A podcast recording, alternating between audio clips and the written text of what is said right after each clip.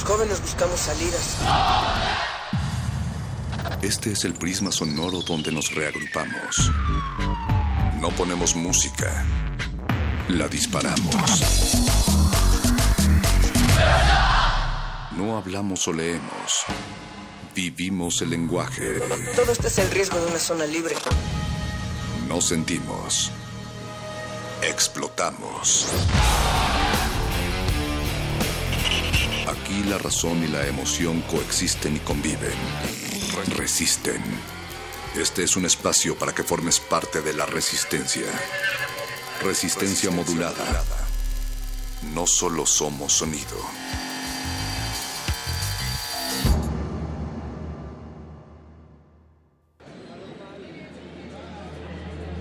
Bienvenidos a este último miércoles 30 de noviembre de este último 2016 del siglo XXI.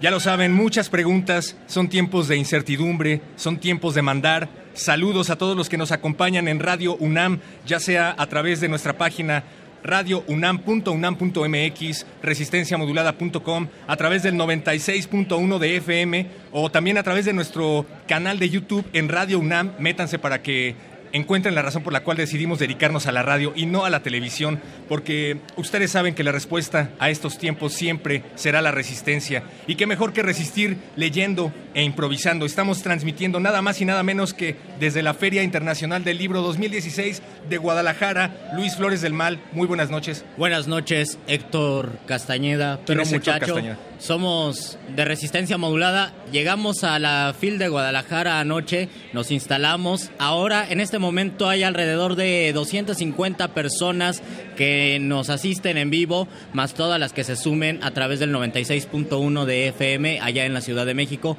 Mandamos saludos y, perro muchacho, ¿qué es lo que vamos a hacer esta noche? Hay muchas cosas, porque hay muchos libros que leer, muchas letras que remojar. Oye, ¿ya te dice una vuelta por la FIL de Ya Guadalajara? Me di una vuelta en 360 grados por la ¿Y qué de es lo que viste? ¿Qué es lo que más te llamó la atención? Además, creo que Hay muchas cosas, ¡uh! dice por acá Luisa, por acá, Luisa Luisa. Satánica Iglesias, que nos la acompaña, gente, la parte del gente- equipo de primer La movimiento. gente viene muy feliz. Yo me imagino que lo más difícil de venir a una feria de libro, y creo que yo lo he comprobado, es tener pocos recursos, porque siempre son pocos los recursos cuando ves tantos libros. Eso primero. Y en segundo, que vas a viajar, ¿no? Ándale. Si vives aquí, pues a lo mejor puedes venir un día, compras unos libros, después otro día, pero si viajas, tu maleta que pesaba poco, después pesa lo doble o lo triple porque compras y compras libros. Yo, unos pueden pensar, esto de comprar libros está bien, está mal, los vamos a leer. Me parece que el hecho de que existan eventos como este y este evento que es tan importante para México, para Latinoamérica, implica que pues por lo menos vas a agarrar los libros, vas a desarrollar un gusto por la lectura y eso pues te va a enriquecer muchísimo. ¿Tú qué piensas, Héctor Castañeda? Efectivamente, y ju- justo ahora que lo dices, es América Latina el tema de esta 30 FIL de Guadalajara Es decir, no es 2016. un país, es todo un, Un continente. semicontinente o un continente, es América Latina Un y, bloque. y en el futuro, más adelante y también mañana, pasado mañana, vamos a conversar con personas invitadas a esta, eh, esta trigésima eh, sesión de la Feria del Libro de Guadalajara para que nos platiquen cuál es su visión de la literatura del mundo, de las... ¿Cuál es su visión de la literatura del mundo? De las letras Y de las también. letras Por- también. Porque aquí en la FIL de Guadalajara es el único lugar en donde la torta ahogada es y no es una torta eh, literaria y en donde la letra se remoja. Esta noche vamos a platicar en unos momentos más con Jasmina Barrera de Editorial Antílope. También vamos a tener a Ahmed Rivera. A lo largo de estos tres días de transmisión Vamos, a, tener, a los escritores ochenteros, vamos a hablar también con los booktubers ganadores, vamos a escuchar música de los artistas invitados a esta feria de Guadalajara. Se va a poner bueno, vamos a regalar playeras, plumas Ah, sí, y sí, unos sí. vasitos de Radio UNAM para todos los que vengan. Recuerden que tenemos redes sociales, tenemos Twitter arroba R modulada, Facebook Resistencia modulada. Queremos que hagan algo. Todos ustedes tienen tatuajes de, eh, de frases célebres, incluso hay quien se tatúa Cortázar o se tatúa Borges. Eh, Luisa ya nos está presumiendo sus tatuajes. Queremos que se tomen, nunca que le tomen visto. una foto a su tatuaje, que lo suban a nuestras redes sociales, que vengan aquí y se llevan una bonita playera de Radio UNAM. Si andan eh, cerca de la Expo Guadalajara en la FIL 2016 y traen un tatuaje que tenga una frase literaria. No nos importa si es de Paulo Coelho, no nos importa si es de Nietzsche, no nos importa si es bíblica. Les vamos a dar uno de los regalos que tenemos en esta mesa para todos ustedes. Tenemos regalos para ustedes. Y qué mejor regalo que empezar con un poco de música, Héctor. Vamos a escuchar a un artista que se va a presentar aquí en la FIL de Guadalajara. Vamos a escuchar a Tulipa Ruiz. Esto se llama Efímera. Me parece que tú lo pronuncias mejor, mi Creo que querido es Luis. efémera. Efémera, Tulipa Ruiz, que se va a presentar este viernes 2 de diciembre a las 21 horas aquí en la Expo Guadalajara FIL 2016. Soy tu, soy tu fan, Tulipa. Soy tu fan, Luis Flores del Mal. Vamos a escuchar. Eso fue Tulipa Ruiz, ¿les gustó? Gracias. ¡Woo! Es un tipo de performance lo que acabamos de hacer. Es un performance nuevo de Tulipa Ruiz, una Porque- cantautora, compositora e ilustradora Porque brasileña. decía, decía este Lobo Antunes que los libros se llenan de silencio y qué mejor que poner a prueba el silencio en la radio, Héctor. Así es. Oigan, eh, recuerden que tenemos y tendremos varias dinámicas a lo largo de esta ¿Por qué transmisión. no regalamos una linda playerita, por ¿Ahorita? ejemplo? En este momento hay que regalar una... Ya hay 250 personas. Por favor, Seguramente... no, se, no se empujen, por favor. no se empujen, por favor, no se amontonen. Sean gente Te- de letras. Tenemos, tenemos playeras. Vamos a regalar una playera a la primera persona que se acerque a este micrófono y nos diga una frase, una frase célebre. Una frase célebre literaria. A ver, ¿quién Oye, se apunta? Héctor, si alguien nos dice una de Paulo Coelho. A ver, por acá viene... A ver, ahí viene alguien, ahí viene alguien del, ahí viene alguien del público. A ver, ¿quién llega primero? A ver, ¿cómo te llamas? Paola Tinoco. Paola Tinoco, que Siéntate, vamos a Paola, entrevistar posteriormente. Te vamos a entrevistar posteriormente. ¿Le podemos abrir un micrófono a Pau, por favor? A ¿O ver, y, que y de acá? este lado, maldad. Ok. Ah, ya te Ok, escuchas. están? Bien. Te escuchan. Paola Pa- Tinoco, Paola, gracias. por favor, una frase que te llegue así al corazón. Pero, Mira, pero literaria. no, es que definitivamente creo que una de las editoriales independientes más importantes de nuestro país es Almadía y ellos han institucionalizado para todo mal mezcal y eso lo Oh. vuelve definitivamente literario. Justo en el leer, no leer. Justo en el leer. Aquí a mi izquierda también tenemos a un asistente de la FIL. ¿Cómo te llamas? Francisco. Francisco, ¿qué? Sánchez Rubio a sus órdenes. Francisco Sánchez Rubio, ¿cuántos años tienes? 20. ¿Cuántos libros llevas el día de hoy? Comprados. Uno. Está haciendo cuentas. Hay muchos. Uno. Es que aún no me decido bien. Quiero primero decidir. Estoy revisando todos los libros ya cuando escoja bien cuáles son los que quiero comprar porque luego compro uno y me arrepiento o encuentro el mismo libro de otra editorial que me gusta más. Fí- Fíjate que justo eh, venía viajando, yo vine a través de un túnel, me parece que era eh, El de Mario. Bros. Ah, El, Mario Bros. Sí. Y saliendo de ese túnel me encontré en el aeropuerto a Sputnik, una booktuber que próximamente va a estar con nosotros platicando. Y ella traía una maleta, eh, pues casi casi como de tu tamaño, Luis. O sea, chiquita pero amplia. Chiquita pero de buen corazón. Y me decía, es que en realidad yo traigo menos de la mitad de esta maleta ocupada, el resto lo necesito para llenarla de libros, porque la vez pasada no tenían dónde meterlos y no me querían dejar subir al avión. Entonces, pues esa es una buena idea. Bien jugado, Sputnik. Eh, Francisco, por favor, una frase para que te lleves un lindo recuerdo de Radio UNAM. Una frase. Lo esencial es invisible a los ojos. Oh, qué bonito. ¿Esa frase de dónde proviene, mi querido El Francisco? principito. Ah, mira. Sí sabía, pero quería Yo la que tengo tatuada con pluma, pero la tengo tatuada. Oigan, pues me parece que se han hecho acreedores a unos regalos. Les vamos a dar a elegir ahorita que tienen posibilidades de llevarse o una pluma, o un termo, o una playera, o un cabello de Luis Y Flores del mientras tanto, o un beso Quiero el de cabello. o un beso de Héctor Castañeda. Mientras tanto, ya está la canción de Tulipa. Ahora sí, vamos a escuchar y regresamos con Jasmina. Yeso en la producción.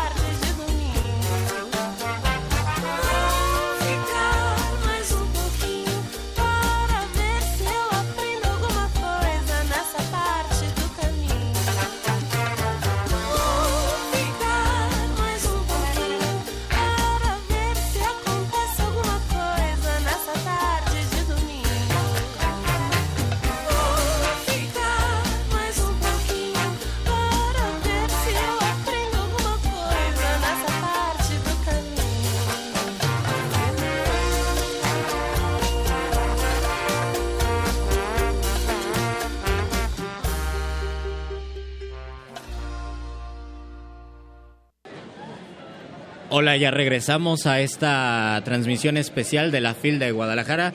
Saludamos a todos los que nos sintonizan en el 96.1 de FM. A los que pasan a ver también, Y los que saludos. pasan a ver, los que se acercan porque quieren su regalo. Eh, tenemos un regalo muy bonito y es una frase que nos va a decir nuestro querido perro muchacho. Eh, a lo largo de esta transmisión hemos decidido que vamos a decir una serie de frases. Frases inmortales. A ver Literarias. si, si ustedes no se han tatuado todavía, este es el momento porque vamos a soltar frases. La frase de este bloque es, para ser de la SEP hay que saber leer si es que tú quieres ir. Y si vas a ir, tienes que ir a la Feria Internacional del Libro de Guadalajara 2016. Y para decir estas frases literarias, Luis Flores del Mal, Qué maravilla. estoy sirviéndome el agua en un vaso de café para verme más intelectual. Pero afortunadamente tenemos invitados que sí lo son y que no necesitan aparentar, como la invitada que ya tenemos aquí a nuestro lado, mi A mi amigo. izquierda tengo a Jasmina Barrera, que es de Edic- Ediciones Antílope. Hola, Jasmina. Hola Luis, muchas gracias chicos por tenerme aquí, gracias a Resistencia Modulada por la invitación.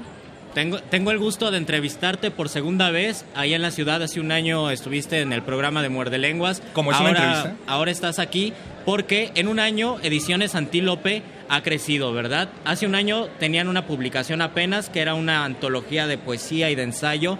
Nos dijeron, tenemos que correr a la FIL, todavía no está impreso, estamos en eso, eh, andaban súper apresurados. Y después de un año, ¿cuáles son los resultados, Jasmina?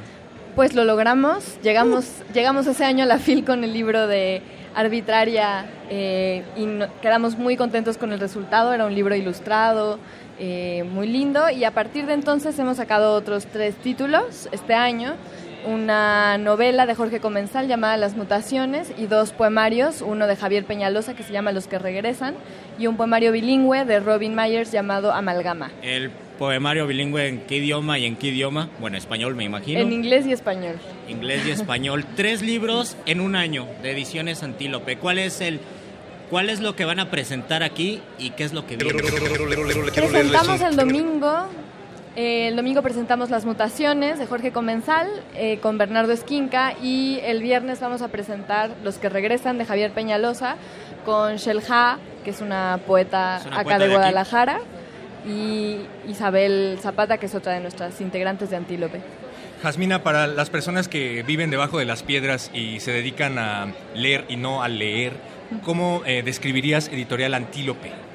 Pues Ediciones Antílope es una editorial que nació eh, tal cual con el eslogan que tenemos que es hacemos libros que nos gustaría leer. Entonces cinco amigos que escribimos también, que nos juntamos para eh, empezar a hacer libros que nos gustaría leer y creo que una de las premisas de la editorial es que sean libros atractivos visualmente. Hemos tratado de empeñarnos en el diseño para que sean libros lindos, ¿Todos son ilustrados o tienden a ser ilustrados? pues uno de ellos es ilustrado hasta el momento, pero dos de ellos, que es la colección de poesía, tienen un diseño muy particular para, para de la colección misma, eh, hecho por Priscila Baneville, una muy buena diseñadora, y el libro de las mutaciones cuenta con una portada de Alejandro Magallanes, que fue eh, Ah, wow. muy amable en ayudarnos con esa hermosa portada. ¿En qué lugares podemos conseguir los libros de Antílope? Tanto aquí en la FIL como en otros lados. Yo me imagino que en la Ciudad de México se consiguen bien, pero ¿en qué otros lugares? Pues ahorita estamos en la fila, en el stand L14, con otras tres editoriales hermosas que son Ediciones Acapulco, La Mano Gráfica y eh, un segundo porque me hago bolas, Impronta. Impronta. Impronta de acá de Guadalajara. Y eh, estamos sí en la Ciudad de México en varios lugares, en el Péndulo, en el Fondo de Cultura, en Marabunta, en eh, la increíble librería que acaba de abrir, que es un lugar hermosísimo. Y estamos en otros puntos de la República. En la Escuela de México. De, mexicana de escritores En también. la Escuela Mexicana de Escritores estamos también y acá estamos acá en Guadalajara en la librería de Impronta precisamente. Muy bien. Estamos en la librería de Torreón el Astillero, estamos en la Jícara en Guadalajara, en Oaxaca, estamos en eh, pe- ¿cómo se llama esta librería en Profética en Profética. Puebla. Me faltan algunas, pero esas son las que recuerdo. Pero- Sí, va creciendo. Se pueden meter Sí. a sus redes sociales, están en Facebook, por ejemplo, como Ediciones Antílope. Claro, y además tenemos un servicio que se llama Kiching, eh, por el que- eh, mediante el cual ustedes pueden comprar los libros y se les entrega en la puerta de su casa por una cantidad que equivale a la gasolina para ir y llegar a la librería y comprar el libro. Está perfecto. Los editores de Antílope son como los Power Rangers, pero en editores. ¿Qué es lo que Porque viene? se rifan tiros con monstruos. Porque se rifan tiros con monstruos. Con los monstruos de la imaginación. Con los monstruos de la distribución. Ay, de la distribución. Eso es, justo, eso es justo un tema eh, bastante importante. Si ya de por sí, bueno, aquí en el epicentro de la lectura en Guadalajara no lo parece, eh, pero somos un país que no consume libros, somos un país que difícilmente lee. Entonces, ¿cuáles son los retos para una editorial emergente, para una editorial joven y desde luego independiente? Porque igual pudieron hacer pan, ¿no? Por ejemplo. Pudieron Sí. hacer eh, virote salado. Hacer radio. Sí, claro. Bueno, creo que definitivamente el reto de la, la la edición independiente en México es la distribución, sin duda, porque hay pocas librerías, eh, es difícil estar en comunicación con ellas y muchas veces están estos intermediarios que son los distribuidores que se quedan con mucho dinero, que vuelven muy difícil eh, el trámite de pagar y vender libros. Entonces, hemos estado buscando maneras y bueno, ahora estamos con la distribuidora Petit Rojo, pero también hacemos distribución independiente, esto que les cuento de Kichin, que es lo que mejor nos ha funcionado. Y pues sí, creo que hasta el momento ese es el reto, que haya más librerías, que haya más editoriales, que esto crezca y eso nos beneficia a todos. ¿Qué le yo. recomendarías a alguien como Luis Flores del Mal, que está planeando hacer una nueva editorial llamada Muerde Lenguas? Ay, que no se rinda. Sí, Por favor. tengo que seguir adelante. Porque el primer consejo que nos daban a nosotros cuando eh, decíamos que estábamos haciendo una editorial independiente era no lo hagan.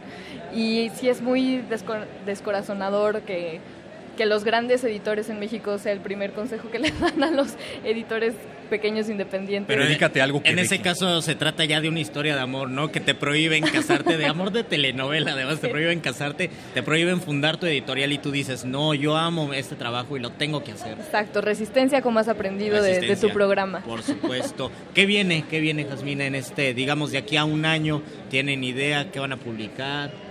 Sí, bueno, tenemos varias ideas, varias esperanzas y esperamos que, que logremos conseguir los recursos para llevarlas a cabo, pero por lo pronto tenemos dos libros en puerta.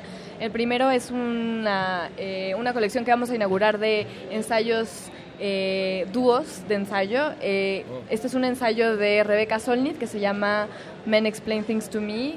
Los hombres me explican las cosas, podríamos traducirlo, que está pareado con un ensayo de la inglesa Mary Beard que se llama Oh Dear Do Shut Up, que sería algo así como Querida, por favor, cállate. Son dos ensayos feministas que vamos a traducir y a publicar el próximo año y esa es nuestra primera publicación. Se acercan a la traducción entonces. Acérquense ustedes a Ediciones Antílope, vale mucho la pena el proyecto. Los libros de verdad son muy buenos. Y pues, Jasmina, este, otra vez nos, nos dices tus redes sociales de ediciones. Claro que sí. Estamos en Facebook como Ediciones Antílope, en eh, Twitter como arroba edeantílope, creo Ede que es. Antílope. Sí, Sí, y- para que quedara más chiquito. Bueno, lo pueden buscar también como Ediciones Antílope y en Instagram también estamos como Ediciones Antílope. No, no hay pierde, no creo que haya otra editorial antílope que se dedique. Por lo pronto este parece que no. Si quieren eh, acercarse nuevos talentos, por ejemplo, a ustedes, se pueden poner en contacto a través de esas redes porque Yeso, que está en la producción, siempre está escribiendo en las servilletas de los restaurantes. Puede ser todo un poeta en potencia. Claro, sí, tenemos ahí en la página eh, una un contacto para que nos puedan escribir y también está el correo ahí para que nos manden lo que quieran, los comentarios, sugerencias, etcétera. ¿Ya viste, Luis? Pues Jasmina, te agradecemos mucho que estés en este espacio de Radio UNAM, te deseamos muchísima suerte, nos vamos a escuchar pronto, te vamos a entrevistar próximamente, tal vez allá en la Ciudad de México, y te damos un fuerte abrazo y esperemos que todo salga de lo mejor. Claro que sí, muchas gracias Luis, mucha suerte acá en Guadalajara, que disfruten la feria. Y mientras tanto Igual, vamos a escuchar algo de música, va a estar Juan Cirerol, que también se va a presentar el próximo viernes, y regresamos con un poeta chiapaneco, Ahmed. Vamos a escuchar.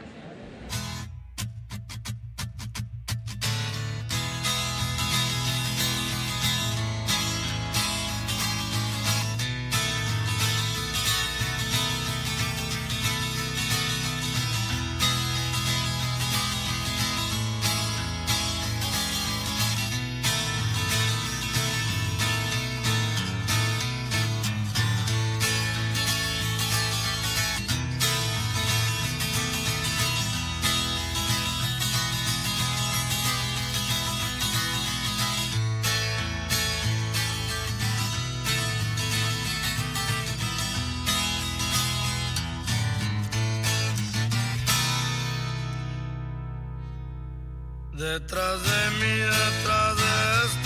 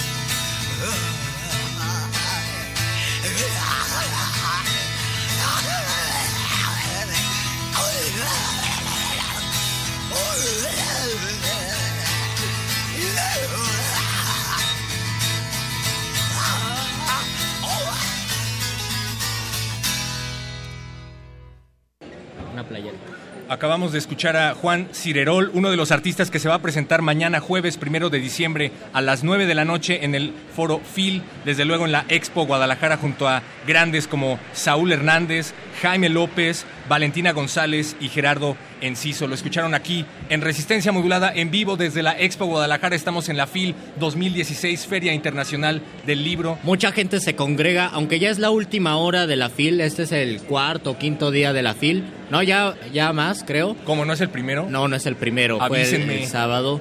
Eh, se congrega mucha gente y vamos a regalar una playera más a las personas que estén aquí. Le vamos a regalar una playera a la primera persona que se acerque y nos diga un verso, un verso de memoria. Pueden ser más, pueden ser cuatro, cinco, seis versos. Si se saben un soneto, aviéntense un soneto. Tienen que acercarse en este momento y decirnos un verso. ¿Tú ves a alguien que quiera decirnos un verso? Héctor Castañeda. Pues hace un momento hicimos la convocatoria fuera del aire y se acercó nada más y nada menos que Ahmed Rivera. Él dice que es poeta de la frontera sur de México, que vive y escribe en la frontera sur de México y creo que además de una playera va a platicar con nosotros. aquí Y nos va a decir más de un verso. Ahmed Rivera, ¿cómo estás? Bien, este, Luis y compañía, gracias por darnos el espacio aquí en Romandam y platicar un poquito del libro Tú eres, tú eres poeta, eres gestor cultural, también organizas un festival mesoamericano de poesía allí. Sí, Que es interesante porque quieres juntar una nación, hacer una nación entre Guatemala, Centroamérica, el Soconusco, algo así, ¿verdad? No, más bien ya lo era, ¿no? Por Ah, eso se llama es. Festival Mesoamericano de Poesía, porque eh, conseguimos al Soconusco, que es la región donde yo vivo, que los aztecas llamaban la última provincia del imperio, ese que era, digamos, mexicana antes incluso de la llegada de los españoles, una, una- un lugar de convergencia de muchas culturas. Este, pues ya que, que eso trasciende las, las, las fronteras políticas, pues, la cultura y toda esta, esta cuestión del arte y, y el, el lenguaje que se da ahí en esa región. Cervantes quería vivir allí, no pudo, pero tú sí vives ahí, Sí. Ahmed. Tú escribes allí, tú, eres, tú haces poesía allí. Este, hiciste un libro, escribiste Hipocampos. ¿De qué va este libro? Hipocampos es, yo lo concibo como un antipoemario, este, como un antipoemario en el sentido de los poemarios actuales eh, que se intentan ganar, ganar premios de poesía, ¿no? Y, y que efectivamente lo hacen. Eh, que estos poemarios, eh, dicho sea de paso, están basados eh, básicamente en un eje temático, ¿no? Por Sí. ejemplo, se basan sobre el amor y van 15... Vamos a explorar la locura, vamos a explorar la enfermedad. Vamos a explorar la Sí, antipoesía. y todo va así, ¿no? Incluso ya te sabes el orden, este, aquí va un epígrafe, la divides en secciones, le pones un título... Una partecita en prosa, uno en verso, uno con letras cursivas. Exactamente, lo mejorcito lo pones al principio, etcétera, ¿no? Sí, o sea, ya no, ya no sabemos cómo ganar premios de poesía, ¿no? Entonces quise hacer un, un antipoemario de ese establishment poético que hay actualmente. Y pues eh, haciendo un poco de ironía, yo eh, lo que engarza, digamos, diga- diciéndolo poéticamente, las perlas sueltas de los poemas no es eh, la cuestión del tema, sino la forma de los poemas, que son, a mi juicio, poéticamente como caballitos de mar, porque no, no están divididos en párrafos y se terminan como en una colita, ¿no? Ah, Además estás escribiendo, como bien decías, acerca de un tema pues que nunca ha perdido vigencia, pero Sí. que desde luego se ha puesto en boga con esto de los muros, con esto de las fronteras, eh, y me llama mucho la atención lo que traes puesto alrededor del cuello. ¿Qué tal si nos lo describes? Sí, fíjate que es una bandera de, de- de nuestra otra pat- patria que es Venezuela. Yo soy casado con una, una mujer venezolana y pues, o por supuesto que nos transgrede y nos duele mucho lo que está pasando por ahí, ¿no? Fuera de, de la ideología política que uno pueda tener, pues le está yendo muy mal ¿Y cómo no a escribir este de eso? país. Y un poco es este, hacer la, la resistencia llevándolo, ¿no? Aquí. ¿Sobre qué, ¿Sobre qué van estos hipocampos? Son muchos temas, me imagino. Sí, fíjate que son con, bueno, el Hipocampos es un libro formado por 14 hipocantos, que es un neologismo que yo me inventé, no hipocanto. Eh, y básicamente la mayoría de los poemas son, eh, no tratan sobre un tema en sí, sino tratan de, ya ves que los griegos este, hablaban de tres virtudes de la poesía, ¿no? La fa- fanopea, melopea y logopea. Entonces yo trato de, de ahondar un poquito más en esta beta de la melopea, que es la, la cuestión musical, que si nosotros escuchamos un... Ya me dice algo, ¿no? Sin, sin decirme nada con palabras. Sí, soy yo que le pegó a la mesa, ¿verdad? Este, entonces, eh, por ejemplo, cuando yo digo silva, silvestre, falta- fantasma de aliento que arroja el, el desmayo de tu boca, realmente no tiene una cuestión, eh, no sé, semántica, se podría decir que sea comprensible, ¿no? Eh, incluso se troca la sintaxis a veces de nuestro idioma. Yo también retomando un poquito, porque ahí en la región del Soconusco, que como bien decía hasta aquí nuestro amigo Lufloro, la quiso gobernar Cervan- Cervantes en algún momento, se habla un español un poco eh, no sé, atávico si se podría decir así, y usamos todavía algunas eh, cuestiones sintácticas de- del español del siglo XV, XVI por ahí. Entonces yo intento hacer cantos eh, que pues a través de, valga la redundancia, ¿no? de, de la canción, de la música, nos transmitan emociones. A- Ahora hasta emojis tratan de insertar en los poemas. Ah, sí, poemojis, esto. por supuesto, y se ganan el Ponca, ¿no? No sé, Pues no está sé. bien, ¿no? Están Saludos a Dante tercero. Está muy bien, están explorando otras otras formas de hacer poesía. ¿Dónde podemos- Literatura extendida. Claro Ándale. que sí. ¿Dónde podemos encontrar estos hipocantos? Fíjate que pues es una edición de autor básicamente. eh, yo, yo traje, vengo a presentarme por cierto para hacer el comercial. Eh, me presento el viernes eh, el viernes 2, me parece que es, ¿no? Viernes a las 2. 7, a las 5 de la tarde aquí en la FIL eh, nos dieron un espacio en Coneculta, nos invitaron a presentar el libro ahí en el pabellón de, de lectura de Chiapas. Así que los invitamos, ahí lo pueden encontrar, pues yo lo voy a estar vendiendo ahí. Viernes 2 de diciembre, 5 de la tarde, aquí en la FIL. Sí, el pabellón de, de libros de Chiapas. Mien- ahí vamos a Mientras estar. tanto, ¿en qué otros lugares te podemos encontrar en redes sociales? Si alguien se interesa por el libro, se interesa por tu trabajo, ¿dónde puede leer algo? Por supuesto, en redes sociales nos pueden buscar como Amet Rivera. Mi nombre se escribe A-M-E-H-T Rivera. Y en Twitter como arroba A-Riverba. Me pueden seguir y este pues también ahí les podemos compartir el texto por PDF. Ándale. Eh, poesía de la frontera sin fronteras. Oye, ¿y qué te parece si nos lees algo Claro. de lo que traes preparado? No sé si esto tenga que Fíjate ver que con fui a presentar el libro al DF y en el metro me robaron el paquete de libros. ¿Qué? así que no lo ¿En el pueden- DF? no, no es cierto. no, no es cierto. ¿En el DF te robaron? ¿A poco? Se pasó traerlo. Yo dije, ¿por qué traes Bueno, zapatos? pero si te roban este el paquete de libros, vas a encontrar a muchas personas que van a leer y se van a enamorar de los hipocampos. ¿Quién ¿no? sabe? ¿Quién sabe? Claro. Bueno, voy a leer esto, ya sé que el tiempo es breve en radio, así que es un poquito breve el, el- el canto, se llama Hipocanto 4 y trae un epígrafe de Walt Whitman que dice, "Des- des- desalojo del hecho a la recién, al recién casado y me quedo con la novia, la estrecho toda la noche contra mis muslos y mis labios. Walt Whitman, hojas de hierba. Hipocanto 4. Desató dócil cordel, el corcel, el corcel de la pasión troyada, danzó cascos y zapatillas sobre la espesa hierba en que dormías, en que pasías, trémulo cordero. La inédita luna recordó de pronto su antiguo nombre de plata, más puro, más antiguo que el fósil de la palabra amor. Una lechuza recién lavada le santiguó el rostro menguante, o cascos, o crines, o corcel. El lustroso filo de su cerradura se deslucía con cada chispa desprendida en el choque oleaginoso de nuestras bocas. La, la tierra yerma agradecía nuestros cuerpos desnudos, con chapas de oro en las últimas habitaciones de la tarde. Era tu sexo un pulso de pájaro, aleteo cautivo entre mis dedos, presa jaula, y tus senos dos lechuzas ahitas de sangre, y mi rostro de lúbrico gato con ojos de vidrio para picotear. Escribí tu nombre de mujer sobre la espalda del ángel que te guardaba, voz gemebunda, lengua serpeante, dócil órgano de amor, rey bermejo entronado en tu saliva, crines de silencio, espesa verdura herida de puentes y fontanas, vino de Baco embriagando a la copa vegetal, siglos y siglos de azul y cielo, minutos de paisaje, átomo de amar en que te amaba, rápida eternidad en que te amé, querube abyecto que borró el sacro gesto de tu rostro, yo, tu suave iconoclasta, sobre tu pecho pacífico naufraga lenta mi caricia, cuántas rosas vendrán a deshojar tus párpados, cuántos paisajes a contemplar tus ojos, tus pies a enamorar la hierba, nosotros fuimos ocultos, recónditos, furtivos, como una duna en el estío, como diamantes oscuros en la alcoba, como un par de huellas en la luna. Wow. Aplausos radiofónicos Aplauso de radiofónico este para lado Ahmed. Y también de, del lado de las bocinas, Ahmed. Pedimos un verso y nos llevamos un hipocanto. Un hipocanto, exactamente. Muchas al oído. gracias por tus hipocantos, Ahmed. Te deseamos mucho éxito para que Gracias. la gente pues pueda conseguir tu trabajo no solo en la FIL, sino en todos lados. Eh, qué bueno que eres poeta, qué bueno que eres poeta del Soconusco. Creo que se siente eso, se siente la presencia centroamericana. Alguna vez me dijeron que Tapachula era la última ciudad de Centroamérica y yo creo Eso que es muy bello. y yo creo que sí. Qué bueno que estás Totalmente haciendo este tipo de poesía, Ahmed, y pues mucho éxito. Gracias. Mucho éxito y muchas felicidades. Creo que te ganaste una playera. No sé si darte una playera o una editorial para este libro. Muchísimas Sí, gracias. También te vamos a dar una pluma para que nos firmes, aunque sea un Gracias. brazo o la bubi. Quisiera de- recordarles para finalizar las, las fechas de los libros. Por favor. También vamos a presentar nuestro libro con los amigas de Casa de Letras que están por ahí. Nos invitaron este Hola. mañana jueves a las 7 de la noche. No recuerdo bien el, el dato del, eh, del lugar, pero ahí se los doy por, el, por vía virtual, ¿no?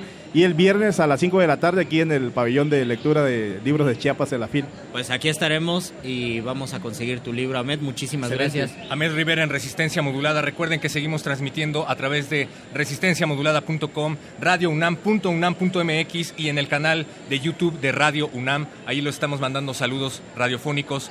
¿Y qué te parece, mi querido Ahmed, mi querido Luis, si escuchamos algo bastante pertinente? Esto se llama Somos Sur. La artista es Ana Tillú. Seguimos en la FIL de Guadalajara 2016, Radio UNAM.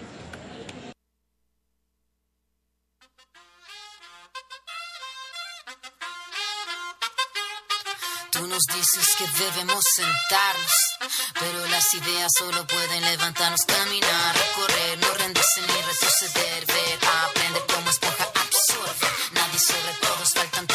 todos, todos para todos, todo para nosotros. Soñamos en grande que se caiga el imperio, lo gritamos algo, no queda más remedio. Esto no es utopía, es alegre rebeldía del baile de los que sobran de la danza tuya y mía. Levantarnos para basta. Ni África ni América Latina se suba. Un barro con casco con lápiz a patear el fiasco. Provocar un social terremoto en este charco.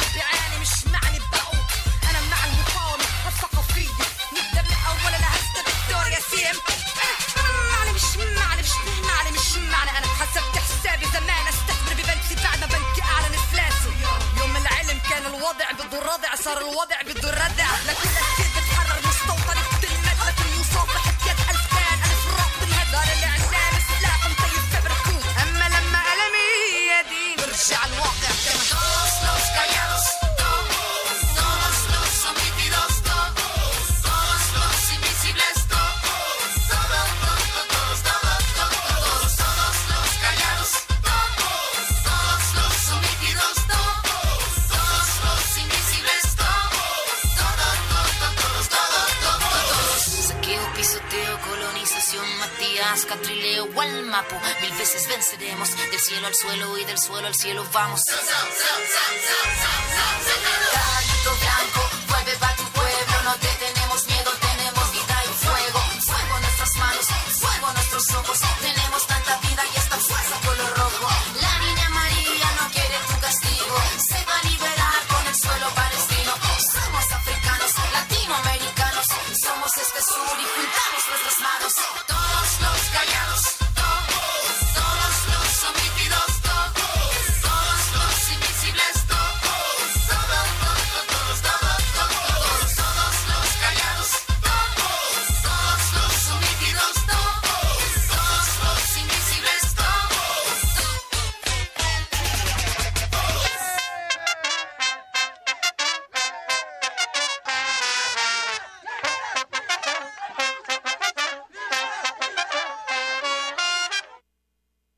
Estamos en Resistencia Modulada. Y somos Sur, aquí desde la FIL. Somos, Guadalajara, todos somos, Sur, Guadalajara. somos Anita, somos Chile, somos Latinoamérica y también somos Brasil, perro muchacho.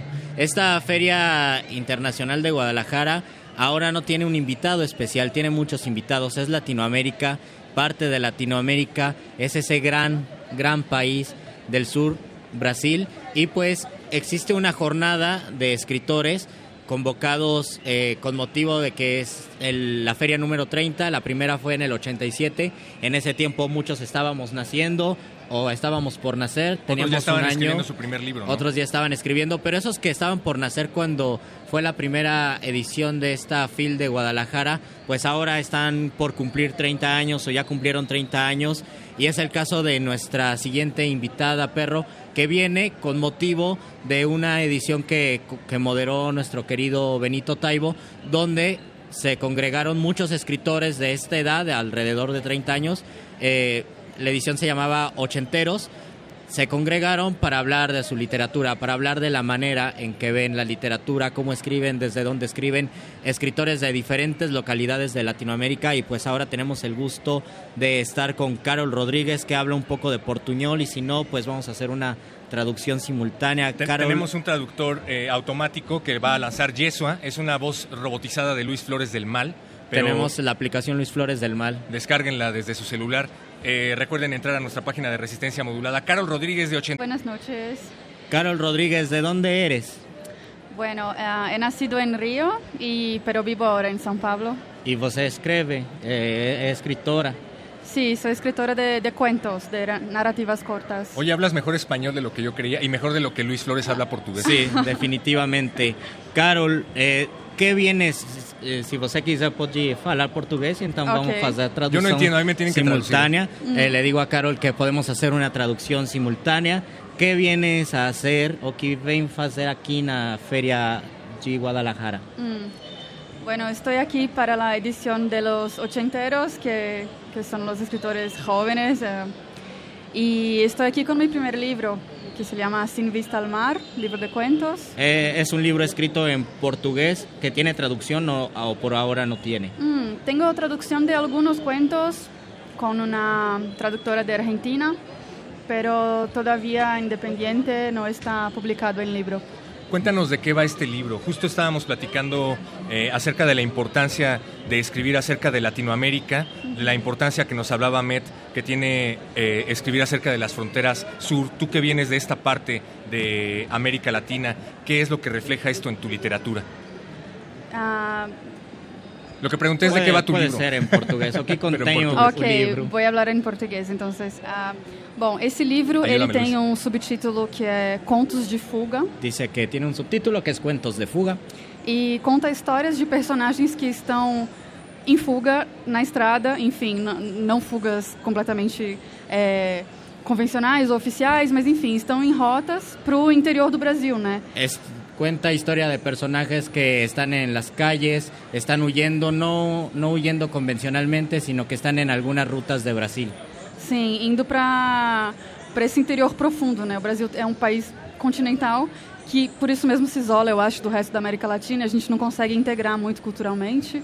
Es porque el problema de Brasil o la cualidad de Brasil es que es un país continental y entonces las personas de Brasil no se logran integrar culturalmente al, al resto de Latinoamérica, tal vez por la frontera de las lenguas, ¿no? Sim.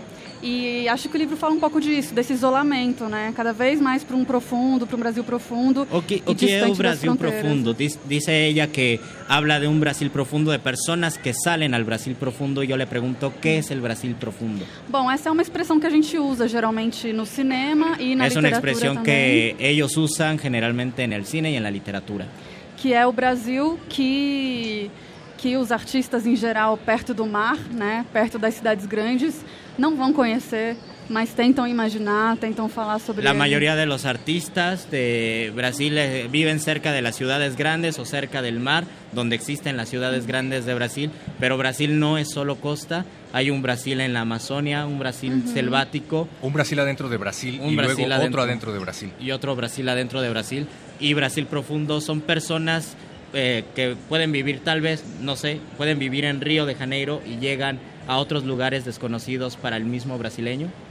É, sim, sim, com certeza. Eu acho que essa expressão também é, ela é direcionada para lugares que não são registrados, não são vistos e ficam muito na, na imaginação mesmo, né? Dice que no solamente habla de lugares del Brasil profundo, como ya lo explicó, sino también lugares que no son registrados, que no son vistos, este, pero que existen en la imaginación. Y en este sentido, eh, tal vez pueden ser lugares internos, una metáfora, pode ser metafórico isso. Sim, tem um pouco disso também os contos, né? Tem um pouco dessa, dessa solidão, enfim, da estrada. né? Yo, yo quiero saber cómo ha sido la experiencia de colaborar en este proyecto Ochenteros. Eh, nos hablas de los brasiles que hay adentro de Brasil, pero ¿qué hay de los brasiles que hay en toda América Latina? ¿Cómo ha sido convivir con gente de otras latitudes, pero que finalmente tienen un eje en común?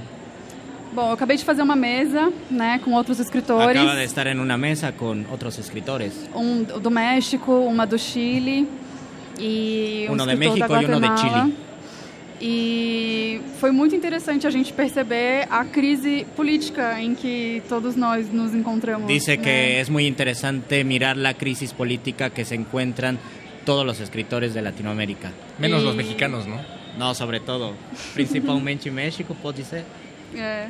Esse foi o tema que predominou na mesa. Acabou, a gente acabou falando muito mais de política do que de literatura, mas eu acho que no fim das contas é para isso que estamos aqui Era né? mesa de literatura y terminaron hablando de política.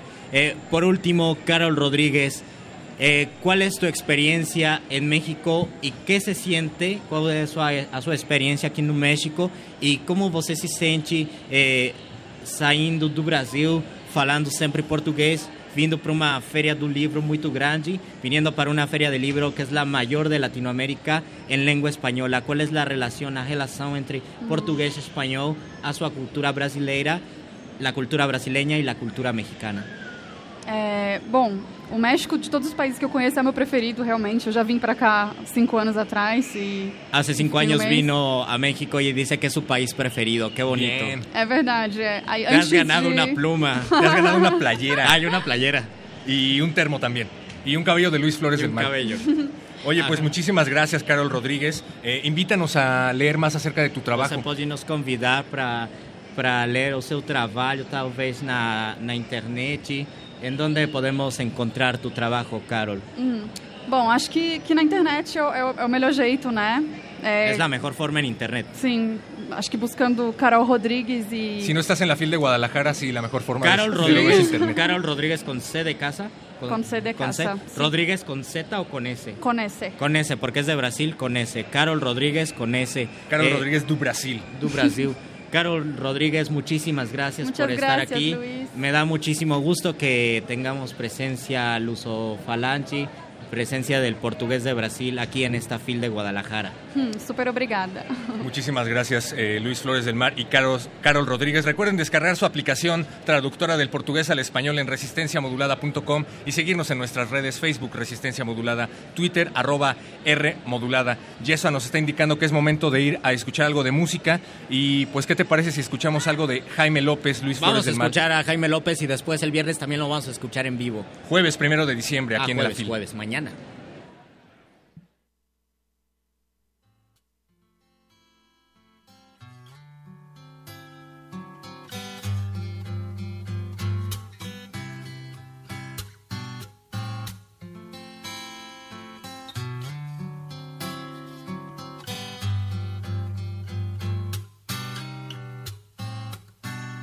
Quiero decir que estoy harto. Algo de ti permanece aquí, sácalo, sácalo antes que me lleve el diablo. Sácalo, sácalo antes que nos lleve el diablo.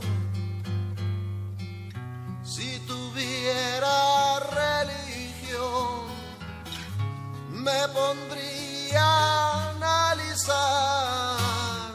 Si tuviera ideología, pondríame a rezar. Quiero creer que revive el ayer, pero la piel se volvió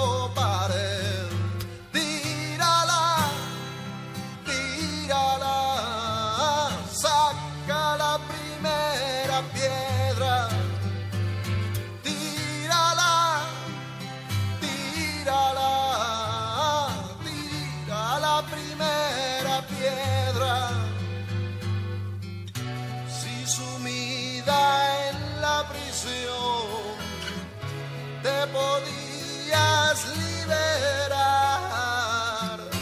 porque en la libertad te vas a encarcelar. Quiero decir que estoy harto de mí.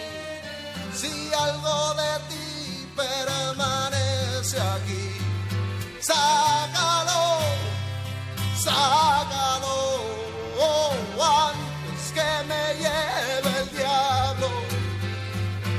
Sácalo, sácalo antes que nos lleve el diablo. Mi enemiga no eres tú, tu enemigo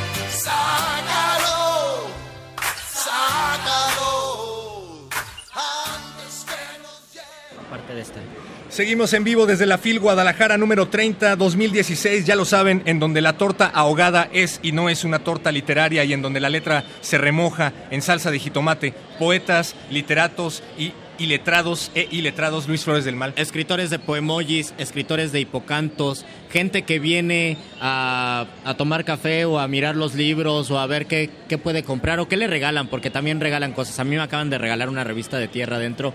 Esto es la recta final de nuestra... de Transmisiones nuestra- especiales de la FIL. Exactamente, y aquí a mi izquierda tengo a una, a una asistente. ¿Cómo te llamas? Candy Prado Tostado. Acércate más al micrófono, por favor. Candy Prado Tostado. Candy Tostado Pérez. Candy Tostado Pérez, oye, cuéntanos qué libro acabas de comprar y o qué haces aquí en la FIL, además de venir a saludar a Radio UNAM. Eh, a ver los talleres. ¿Qué taller, qué taller, a qué taller asististe, Candy? ¿Fue de cuento? ¿Qué hiciste en el De taller? improvisación. eh, juegos. Ah, fue un taller de juegos. Candy, ¿qué te parece la FIL de Guadalajara? Tú eres de aquí, ¿verdad? Es de aquí, Candy. ¿Y qué te parece la FIL de Guadalajara? Bonita. ¿Le parece bonita? Me- parece el mejor calificativo que se le pudo haber ocurrido. A mí también, el mejor calificativo para podernos despedir. Candy, te has, te has llevado un termo. de Recuerden que UNAM. ustedes, al igual que Candy, se pueden acercar aquí al stand de Resistencia Modulada. Estaremos transmitiendo de 8 a 9 de la noche, previo a Resistencia Modulada, que en unos momentos sigue hasta la medianoche. Hasta el viernes se pueden acercar aquí al stand para llevarse un bonito regalo. Lo único que tienen que hacer es participar en nuestras bonitas dinámicas, Luis Flores del Mal. Tienen que tomarse fotos con los tatuajes donde se hayan puesto alguna frase, no importa si fue de Paulo Coelho, allá ustedes, pero compártanos esas frases. Mientras tanto, pues nos despedimos, Héctor Castañeda. Luis Flores del Mal, esto se me fue como agua. Recuerden, los esperamos aquí hasta el viernes de 8 a 9 de la noche, cobertura especial de resistencia modulada. En unos momentos más mandamos micrófonos allá a Adolfo Prieto número 133 en la Colonia del Valle. Mientras tanto, les agradecemos a ustedes que estuvieron parando las orejas del otro lado de la bocina. Gracias a Paco Mejía, a Emanuel Silva, a Andrés Ramírez, a Javier Molina, a Oscar Villalo- Villalobos y a Fer Ramírez que estuvo en el streaming, porque también nos pueden ver y escuchar a través de YouTube. Gracias a En la producción. Gracias Luis Flores del Mal por existir. Gracias, Héctor Castañeda, y gracias a Candy por acompañarnos en esta mesa. ¿Quién es Héctor Castañeda? Ah, gracias a Perro Muchacho. Gracias. Seguimos en Resistencia Modulada. No se despegue de la bocina y los esperamos mañana a partir de las 8 de la noche. Adiós. La radio resiste. Resistencia modulada.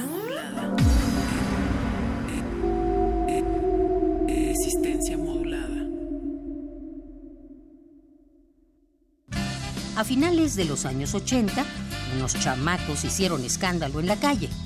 Hoy son los profetas del rock urbano. El Festival Intersecciones trae para ti la música de Heavy Nopal, Rock Nacional, crudo y sin máscaras. Viernes 2 de diciembre a las 21 horas en la sala Julián Carrillo. Entrada libre. Que el frío no te congele. Ven a mover la greña en Radio UNAM. Tengo derecho a vestirme como yo quiera, sin que me juzguen. En mi trabajo reconocemos que todas y todos tenemos las mismas capacidades. Mi éxito en el trabajo no depende de mi cuerpo. No tengo derecho a hacer insinuaciones sexuales a las mujeres sin su consentimiento. Quiero caminar por las calles o usar el transporte público sin recibir agravios ni ofensas a mi cuerpo. Por una cultura de respeto al cuerpo y los derechos de las mujeres. Si vives una situación de violencia, estamos contigo. Visita www.gov.mx diagonal Mujeres sin Violencia. Secretaría de Gobernación. Radio UNAM, el Instituto Nacional de Desarrollo Social, Las Reinas Chulas Cabaret y Derechos Humanos AC presentan Demandado en el Mercado. Que solo existan calabazas en el mercado. Buena idea, déjame quito todas las demás frutas, verduras, cereales, hierbas. Es demasiada diversidad. Una radionovela humorística para entender el VIH y la violencia de género. Escúchala del 28 de noviembre al 16 de diciembre a las 5 de la tarde por el 96.1 de FM. Radio UNAM. El olor y textura de un libro nuevo. La trascendencia de una página. La fiesta que contienen. Todo se puede escuchar. Feria Internacional del Libro de Guadalajara 2016. Llevaremos hasta tus oídos los pormenores de la literatura contemporánea y el mundo editorial en tres horarios. De 7 a 10 de la mañana, primer movimiento. De 1 a 3 de la tarde, Prisma RU. Y de 8 a 9 de la noche, resistencia modulada. Transmisiones especiales del 30 de noviembre al 2 de diciembre por el 96.1 de FM. Radio UNAM. Clásicamente cultural.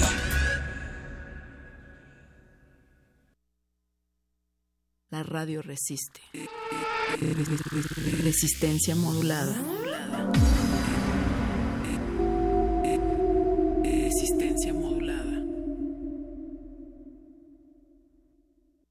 Resistencia modulada.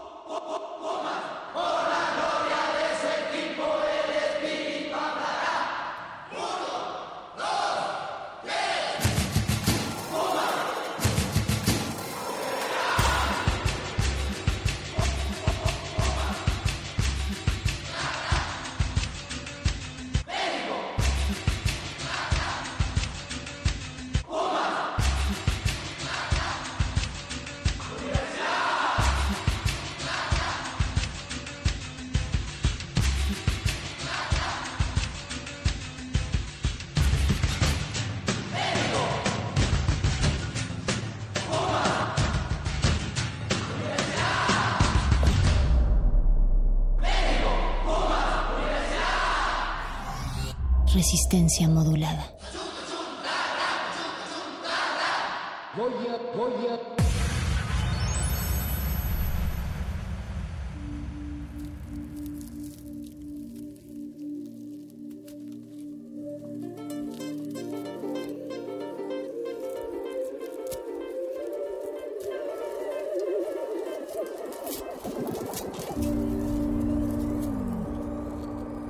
Desde el universo de las letras y los libros, desde Guadalajara, de la Feria Internacional del Libro, pero también desde Adolfo Prieto 133 en la Colonia del Valle, donde transmite en estos momentos resistencia modulada. Pues cómo va, no. va el saludo para todas las personas que nos están escuchando aquí en 96.1 de FM y también a través de www.resistenciamodulada.com. Buenas noches, Paquito. Buenas noches, permítanme presentarles, si es la primera vez que nos sintonizan, a Natalia Luna, Ah, buenas noches. voz de una de las tantas voces que hacen esta enorme familia llamada Resistencia Modulada, un pequeño hijito eh, de Radio UNAM que sale todas las noches a jugar y a platicar con muchas personas. Así y, es. Y además canta y baila y tiene un mago y, y un perro. Y también muchos poetas y, locos músicos. Un doctor, una berenjena, Sí. un betoques en la, en la producción. Y también un un, Rafa Rafael Alvarado. Alvarado en la operación. Y un Alba Martínez allá en la, continu- en la continuidad. Así es. Para que esto se vaya de corridito. De corridito y con muchos temas porque arrancamos el miércoles, vamos a tener una conversación con el director precisamente Miquel Adrià, él es arquitecto y director de la revista internacional de arquitectura y diseño Arquine con propósito de la presentación de su más reciente libro. También hoy platicaremos con Pedro Burrola sobre los cambios climáticos, los mitos O- o y no bien, tan ajá. mitos de este tema. So- sobre los peligros de, de no De no creer creérsela. de no creérsela de pensar que esto no como, es real. como el niño que gritó lobo y nadie le creía Así es. haz de cuenta que Pues Pedrito nadie es- hoy nos va a decir que exacto, sí. Ya- exactamente. Ya, llegó el cambio climático. Y también tenemos las becas y los concursos para ustedes, para que se anoten todavía. O sea, sí es fin de año, pero, ¿sabes? A- ahora en diciembre se abren muchísimas de las convocatorias que van a estar vigentes para el 2017. Así es que paren oreja, Bécame Mucho llegará también. Y como cada miércoles tendremos el modernísimo. el modernísimo eh, será la siguiente el, el siguiente entremés, por así decirle, radiofónico, al terminar esta primera intervención donde les acompañamos nosotros dos. Y, después a de- platicar ah, sí, con, con un invitado que, que ya hemos tenido y que siempre es interesante volver a abrir el diálogo con Carlos Brito, miembro de Red, la Red en Defensa de los Derechos Digitales, precisamente sobre los términos y condiciones de uso de sus programas. ¿Los han leído? ¿Saben de qué van realmente? Pues en el modernísimo tendrán la oportunidad de platicar sobre ello. Y también tenemos Muerde Lenguas esta noche. Eh, Luis y Luis Flores del Mal y Mario Conde, el mago, se encuentran en estos momentos en la Feria del Libro de Guadalajara, pero harán el programa en vivo desde allá. Entonces son unos resistentes. Y como ya es miércoles y lo que queremos es que ustedes también no solo nos escuchen, sino nos vean, les invitamos a que vengan el día de mañana jueves a partir es. de las 9 de la noche. ¿Qué tenemos, Paco? Un cartel doble increíble. Sí, mañana el cartel está compuesto por dos grandes actos que han estado eh, tocando en lugares, en muchos lugares de la ciudad y, del país. Han tenido un año muy activo. Se trata de, de Guadalupe para arrancar la noche. Un trío cuarteto, depende de en qué momento los agarren y en qué humor. Pero eh, de, hip hop, eh, pero ta- también hacen música electrónica, también hacen música romántica. Uno de ellos es el ya renombrado Tino el Pingüino. Y bueno, estarán mañana y después, para cerrar la noche, tendremos a René Moy, Moa, Moy, no sé, me pasa como con la revista de Marta de Baile. el moi, el moi. a René Moy eh, con una bandotota, ella tiene un- también un acto impresionante en vivo. La entrada es gratis, señoras y señores, entonces acérquense a su estación favorita. Aquí en Adolfo Prieto 133 en la colonia del Valle. Y mientras el tiempo se nos va entre arena, baches, libros, palabras, pensamientos y porque es ya 30 de noviembre del 2016, vamos a arrancar esta resistencia con la charla que les prometimos con Miquel Adrià. Él es arquitecto y director de la revista Arquine. Buenas noches, Miquel, ¿nos escuchas? Sí, sí, sí, muy bien. Buenas noches, ¿qué tal? ¿Cómo están? Bien, pues contentos de por fin poder platicar ya en este espacio de resistencia modulada sobre un, un realmente lo que ustedes han hecho a través de la revista Arquine va más allá de una revista de arquitectura, sino que han incursionado en distintos espacios, en maneras también para estar platicando sobre temas de la ciudad y todo lo que confluye en ello. Han también incursionado en medios digitales con desarrollo de www.arquine.com, en fin, eh, están en televisión, en radio. Y esta búsqueda de generar espacios que propicien la discusión en vivo, pues también tienen que ver con la presentación que tuviste este martes 29 de noviembre de tu libro La sombra del cuervo y que queremos que nos cuentes de qué va, cómo les fue y qué opiniones se dieron ahí en torno a La sombra del cuervo, Miquel. Hoy, bueno, pues eh, en primer lugar me, encanta estar, estar en aire con ustedes Y, y sí, efectivamente ayer presentamos La sombra del cuervo, eh, que es, es- es- un libro que en realidad empezó hace, hace mucho.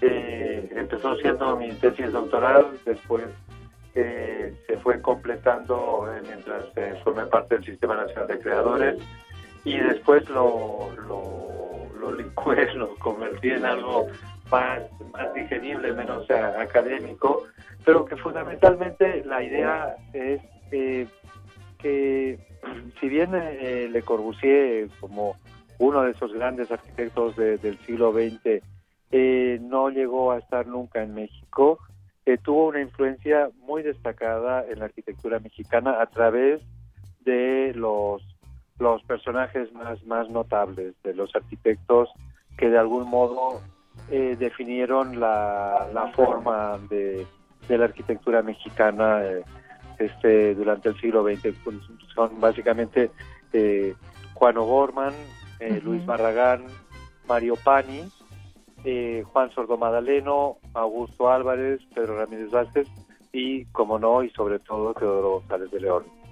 Entonces, básicamente es tratar de, de, de cruzar miradas, eh, una lectura casi eh, poliédrica en el que de una manera muy distinta todos esos arquitectos en algún momento de su carrera convergen en, en Le Corbusier. Es decir, desde, desde Juan O'Gorman, el joven Juan O'Gorman que a sus veintipocos años hizo la primera casa moderna en México, en realidad una de las primeras, porque en realidad habían habido ya unos suizos que habían hecho un par de casas eh, modernas eh, poco antes, pero eh, eh, Juan O'Gorman hace esa casa eh, para su padre, para Cecil O'Gorman, y poco después para Diego y Frida hace los estudios, eh, casa estudio en, en San Ángel, que conocemos todos, eh, que, que tiene eh, una influencia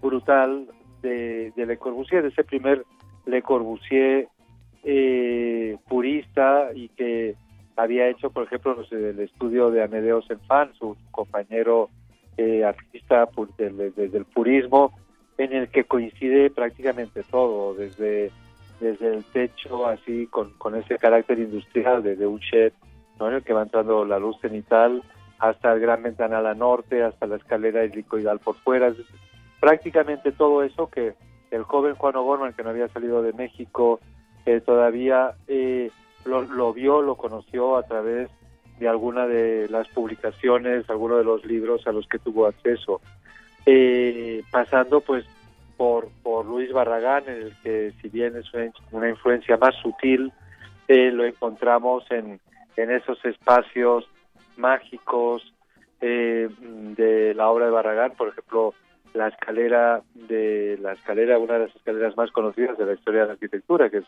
la de la casa estudio de, de Luis Barragán en Tacubaya. Esa escalera que tiene un antecedente en la casa de al lado, en la casa Ortega también de Luis Barragán, que si seguimos buscando encontraríamos otro antecedente en la casa que hizo José Clemente Orozco en Guadalajara, y si le rascamos más, estaría de nuevo Le Corbusier en eh, el jardín azotea eh, para Charles Beistegui, que, que el mismo Barragán conoció, como conoció a, a Le Corbusier personalmente y quedó absolutamente admirado, reconociendo en él al gran arquitecto que iba a cambiar la historia de la arquitectura. Y así pues nos iríamos con cada uno hasta el caso de, de, Teodoro González de León, que llegó a trabajar eh, un par de años con, con Le Corbusier y que le influyó profundamente y que prácticamente toda su carrera ha mantenido esa, esa influencia intensa, aunque menos literal como que en estos casos anteriores. Y, y de algún modo la idea de fondo es que si bien cada uno de estos arquitectos con, con sus genialidades, con, con sus particularidades, eh, hizo suya esa, esa arquitectura, eh, pues fueron las primeras, las primeras semillas eh, de- del- movimiento moderno eh, que como Le Corbusier y quizá otros, eh, Mies, Gropius, eh, Wright, eh, eh, cambiaron el modo de entender el mundo, el modo de imaginar cómo iban a ser nuestras ciudades, cómo íbamos a habitar nuestras casas, pero que en el caso de Le Corbusier, quizá a diferencia de los otros, lo comunicó y lo comunicó a través de sus publicaciones, como siglos antes había hecho eh, Andrea Palladio, ¿no? que eh, si bien solo construyó unas pocas casas eh, y un par de iglesias en, en- en Venecia, eh, es a través de los cuatro libros de Palladio que se transformó la arquitectura británica del siglo XVIII, dos siglos después, y, y este y, y la y la gringa en el siglo XIX. En el caso de Le Corbusier, con todos sus libros, con toda su capacidad para comunicar sus ideas, fue mucho más allá que, que con sus propias obras y consiguió llegar eh, sin saberlo prácticamente eh, a lugares como como México que que si bien esa modernidad se pensó en, esos respiradores de, del taller de Le Corbusier y otros ta- talleres este, europeos en realidad la modernidad se lleva a cabo en Latinoamérica en- muy en especial en México y en y en Brasil y eventualmente también en Venezuela. Es decir todas esas ideas encontraron el terreno fértil eh, aquí eh, y, es impresionante ver cómo estos para esos autores de un modo reconocido con mayor o menor intensidad pero siempre reconociendo esa esa influencia eh, eh, cambió la faz de la arquitectura mexicana. Siempre en ese ir y venir en esa eh, cosa esa dicotomía entre lo propio la tradición este la herencia prehispánica eventualmente también colonial y los afanes pues por liderar hasta cierto punto la modernidad no y ahí es donde encuentran un lugar único también en la historia todos estos arquitectos mexicanos. Es decir por un lado con la influencia eh, destacada eh, de Le Corbusier en todos ellos eh, como los casos que menciono o otros que podríamos comentar eh, y eh, la relación con las tradiciones, con el lugar, con la tierra, ¿no? Eh, así vemos como alguien tan corbusiano como Teodoro González de León, con el concreto aparente, con sus parteluces y demás, eh, cuando hace pues el Museo Tamayo no deja de ser una serie de, de taludes o una serie de plataformas eh, que dan solidez a ese conjunto que se ilumina cenitalmente, pero que finalmente lo que estamos viendo es una, una pirámide, ¿no? Miquel, y además todas estas eh, personalidades y siete figuras en particular en las cuales abordas a través de la sombra del cuervo, arquitectos mexicanos tras la senda de Le Corbusier, pues también finalmente nos hablas de espacios con los cuales al menos acá en México, en particular también en la Ciudad de México, nos vamos relacionando. Y esta es la intención, que sea esta una de las primeras charlas que sirva de pretexto para ir aterrizando y relacionando temas de la ciudad y otros que cruzan la arquitectura, que tienen que ver con lo social, con cómo nos movemos y también cómo habitamos los espacios. Así es que te agradezco muchísimo que hayas aceptado esta conversación con resistencia modulada y también para nosotros poder felicitarte por esta presentación que se dio de La Sombra del Cuervo y continuaremos con estas pláticas acá, ¿te parece?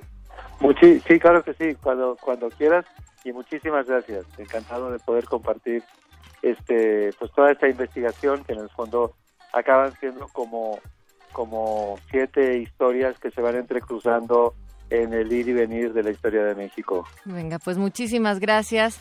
Las palabras de Miquel Adrià, el arquitecto residente acá en México de origen español, director de la revista Arquine. Además, qué grandes historias, ¿no? Bueno, a mí se me Sí. hacen muy, muy interesantes toda la, la historia de la arquitectura y, y sus personajes. Y porque cómo- precisamente tiene que ver muchísimo más que solo el levantamiento de ciertas construcciones o de ciertos monumentos, museos, casas, sino que realmente todos transitamos por estos espacios y mientras más hagamos propio lo que está ahí construido, pues entenderemos y también construiremos nuestra historia sobre ellos, Paquito. Eso espero, que la construyamos sobre ellos. Sin duda sucederá. Así es. Entre todos sabemos todo. Bueno, pues recuerden que a continuación vamos a tener eh, parte de nuestro tema semanal, lo que tiene que ver con el cambio climático y para ello les vamos a presentar a Pedro Burrola como parte de este panel para poder seguir discutiendo sobre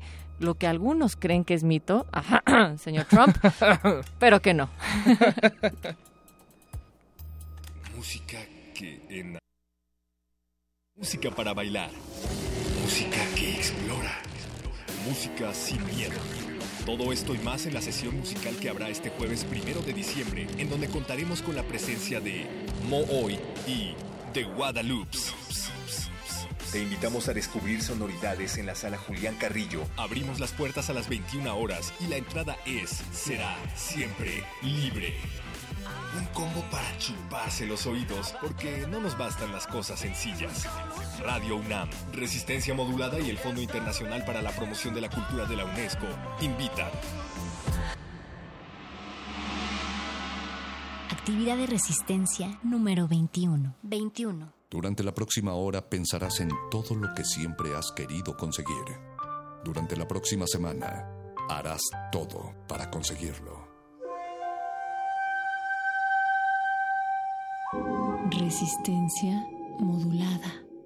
El número es 554776-9081. Resistencia antiestrés.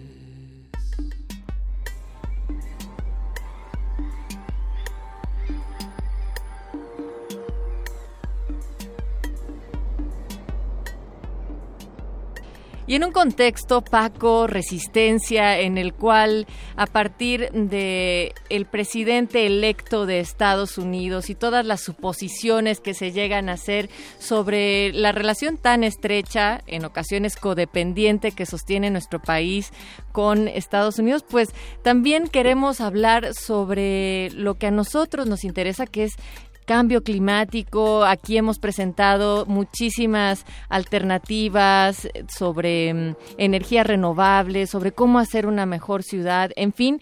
Esto en contraste con algunas declaraciones que no solamente el presidente electo de Estados Unidos, Donald Trump, ha hecho, como también otros miembros del Partido Republicano, donde dicen que pues el cambio climático es una farsa, es una mentira y hay una negación ante eso. Y para ello hemos invitado esta noche a Pedro Burrola, ya les decíamos, él es miembro del Grupo de Economía Ecológica de la UNAM, parte de la Junta Directiva de la Sociedad Mesoamericana y del Caribe de Economía Ecológica y sus líneas de investigación son la economía social, la macroeconomía ecológica y la economía política del cambio climático. Todo eso para que nos expliques en qué contexto se dan estas declaraciones y de la negación de Trump, por ejemplo, al cambio climático, Pedro. Pero no hablemos de Trump, hablemos de, la negación eso, en ajá, sí. de la negación. Sí, eh, bien Natalia Paco, muchas gracias. Siempre es un gusto estar aquí en, en Radio UNAM. Eh, bien, sí, la, bueno, los primeros indicios de los prim- las primeras investigaciones a propósito de, del cambio climático provocado por la actividad humana se dan desde 1895. Eh, desde entonces hay, bueno, varias investigaciones que, que tienden a la, a la demostración, eh, pero hay, bueno, hay una, eh, hay una corriente de investigadores que, bueno, conocemos como negacionistas, ¿no? Los negacionistas del cambio climático representan aproximadamente el 10% de las eh, de las publicaciones. Y bueno sí Trump ha dicho eh, bueno perdón que entre con, con, esta- no, con esta desagradable noticia. Eh, pero bueno Trump ha dicho que la mera existencia del invierno eh, refuta el cambio climático no por ejemplo entonces bueno esta y Es como y- pensar que la Tierra era plana, ¿sabes? O sea, en estos momentos pensarlo un poco así me da o me remite a aquellas ideas obsoletas, Pedro. Sí, sí, sí. eh, yo creo que es cuestión de saber leer, ¿no? Y, y parece que el, que el compañero no, no sabe leer tanto. Eh, bueno, y es importante porque el, su, su agente, su gabinete de energía está presidido por un, bueno, va a ser presidido por un negacionista y ahorita para el, el comité de transición designó también como encargado de la EPA, la Environmental Pro- Pro, perdón, Pro- Protect eh, Agency, la, Agency. ajá, Ajá, ajá. la, eh, el equivalente a la Profepa aquí en México de protección ambiental, eh, puso también en, la cabeza un negacionista del cambio climático, ¿no? Ok, entonces de entrada está mal. Bueno, de Sí, entrada... y bueno, además de eso quiere desaparecer también a la, a la Procuraduría ¿no? de, de Protección Ambiental. A ver, pero, pero digo nada más para ver si lo tengo claro. Estos negacionistas dices que representan el, el 10% De de las las, publicaciones, publicaciones, sí. eh, pero eh, no hay no es que sea 10% probable de que tengan razón, ¿no? Ah, o sea, bien, o- ajá. o- ajá, o sea, Eh, digo nada más por, por entender hasta dónde llega este Sí, sí, negacionismo. eh, bueno, habrá que entender, bueno, el sistema climático es un sistema complejo, entonces los niveles de incertidumbre son muy altos. Eh, pero bueno, el panel intergubernamental de cambio climático, su último informe de 2014, tiene demostrado el cambio climático por, eh, por actividad humana a un 95%, ¿no? O sea, hay un 5% de probabilidad de que esto no sea así. Eh, pero bueno, hay que decir también que en 2013 se hizo un estudio que, bueno, sobre todo Naomi Klein es quien más le ha dado difusión, Naomi Klein, una investigadora estadounidense, donde el, ubican que el 75% de esas investigaciones eh, pertenecen a grupos de ultraderecha dentro del, del bueno, dentro de la, de la comunidad política estadounidense. A ver. Además de que, sí, además de que eh, es, hay una tendencia a que los autores se autopubliquen, ¿no? Eh, o sea, que, que no pasan por un dictamen tan riguroso. Claro. Ahora, Pedro, eh, Sí. digamos, para ir aterrizando y para quienes no sabemos mucho o no tendríamos los argumentos así científicos exactos para decirle a alguien que nos diga, ah, sí, tal vez lo que él está diciendo sobre el cambio climático tiene razón, que no existe, ¿cuáles serían algunos básicos para entender por qué sí existe y cómo vemos el cambio climático? Así básico. Bien, eh, algo muy importante eh, es analizar la correlación entre gases de efecto invernadero y la, la tendencia de la temperatura a nivel mundial. Eh, los negacionistas, eh, bueno, que tampoco hay que satanizarlos, hay, eh, bueno, hay estudios estadísticos eh, que les falta robustez, pero hay, bueno, vaya, investigaciones serias, no es cuestión de satanizarlos tampoco. Eh, sobre todo, en, después, de la, después de la Segunda Guerra Mundial, hubo un aumento en las emisiones de gases de efecto invernadero y hubo una disminución de la temperatura. No, eso por un lado. Por otro lado, en cinco años de- antes y cinco años después de 2008, eh, hubo un periodo que se conoce como la pausa en el calentamiento, ¿no? Que es que la temperatura se mantuvo constante a pesar de que las emisiones de dióxido de carbono mantenían, eh, bueno, una tendencia a la alza, ¿no? Eh, pero la- las correlaciones y los, los nuevos, eh, bueno, modelos de cambio climático eh, notan que una variabilidad eh, leve, esto es el que un año o dos años disminuye la temperatura, no es no es condición de bueno no es condición para demostrar el cambio bueno para demostrar que no existe el calentamiento global porque bueno por una parte como les decía hay muchísimos factores que involucran el clima y porque las los estudios estadísticos más serios que se han hecho eh, pues sobre todo el IPCC y de otras investigaciones serias, tomando una, eh, tomando una correlación con un tiempo, eh, con tiempos mucho más largos, se ve muy claro, ¿no? Es, es muy claro y yo creo que, bueno, sí, evidentemente no hay que satanizar a los negacionistas, pero a la actualidad no hay un... eh, no hay un estudio negacionista que no haya sido refutado. ¿no? Y, y eso, bueno, a mí me, me, me lleva a la COP22 que se llevó hace, hace poquito, Sí, de hecho sí, durante sí. las elecciones, y tal vez toda la atención mediática que había en, en las elecciones, pues desplazaron mediáticamente hablando la, eh, lo que estaba sucediendo allá.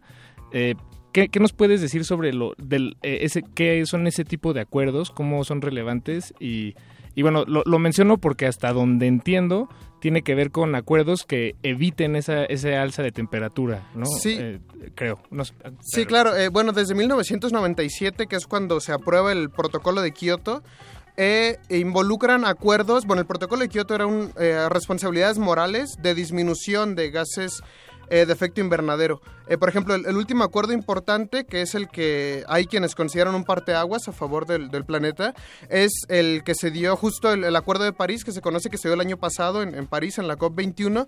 Y eh, bueno, este acuerdo en específico eh, intenta hacer una reducción de emisiones tal que el aumento de la temperatura sea entre 1.5 y 2 grados centígrados, ¿no? O sea, menos de 1.5 ya se considera que no es probable por la tendencia actual y la idea es que no se llegue más allá de 2, de 2 grados centígrados.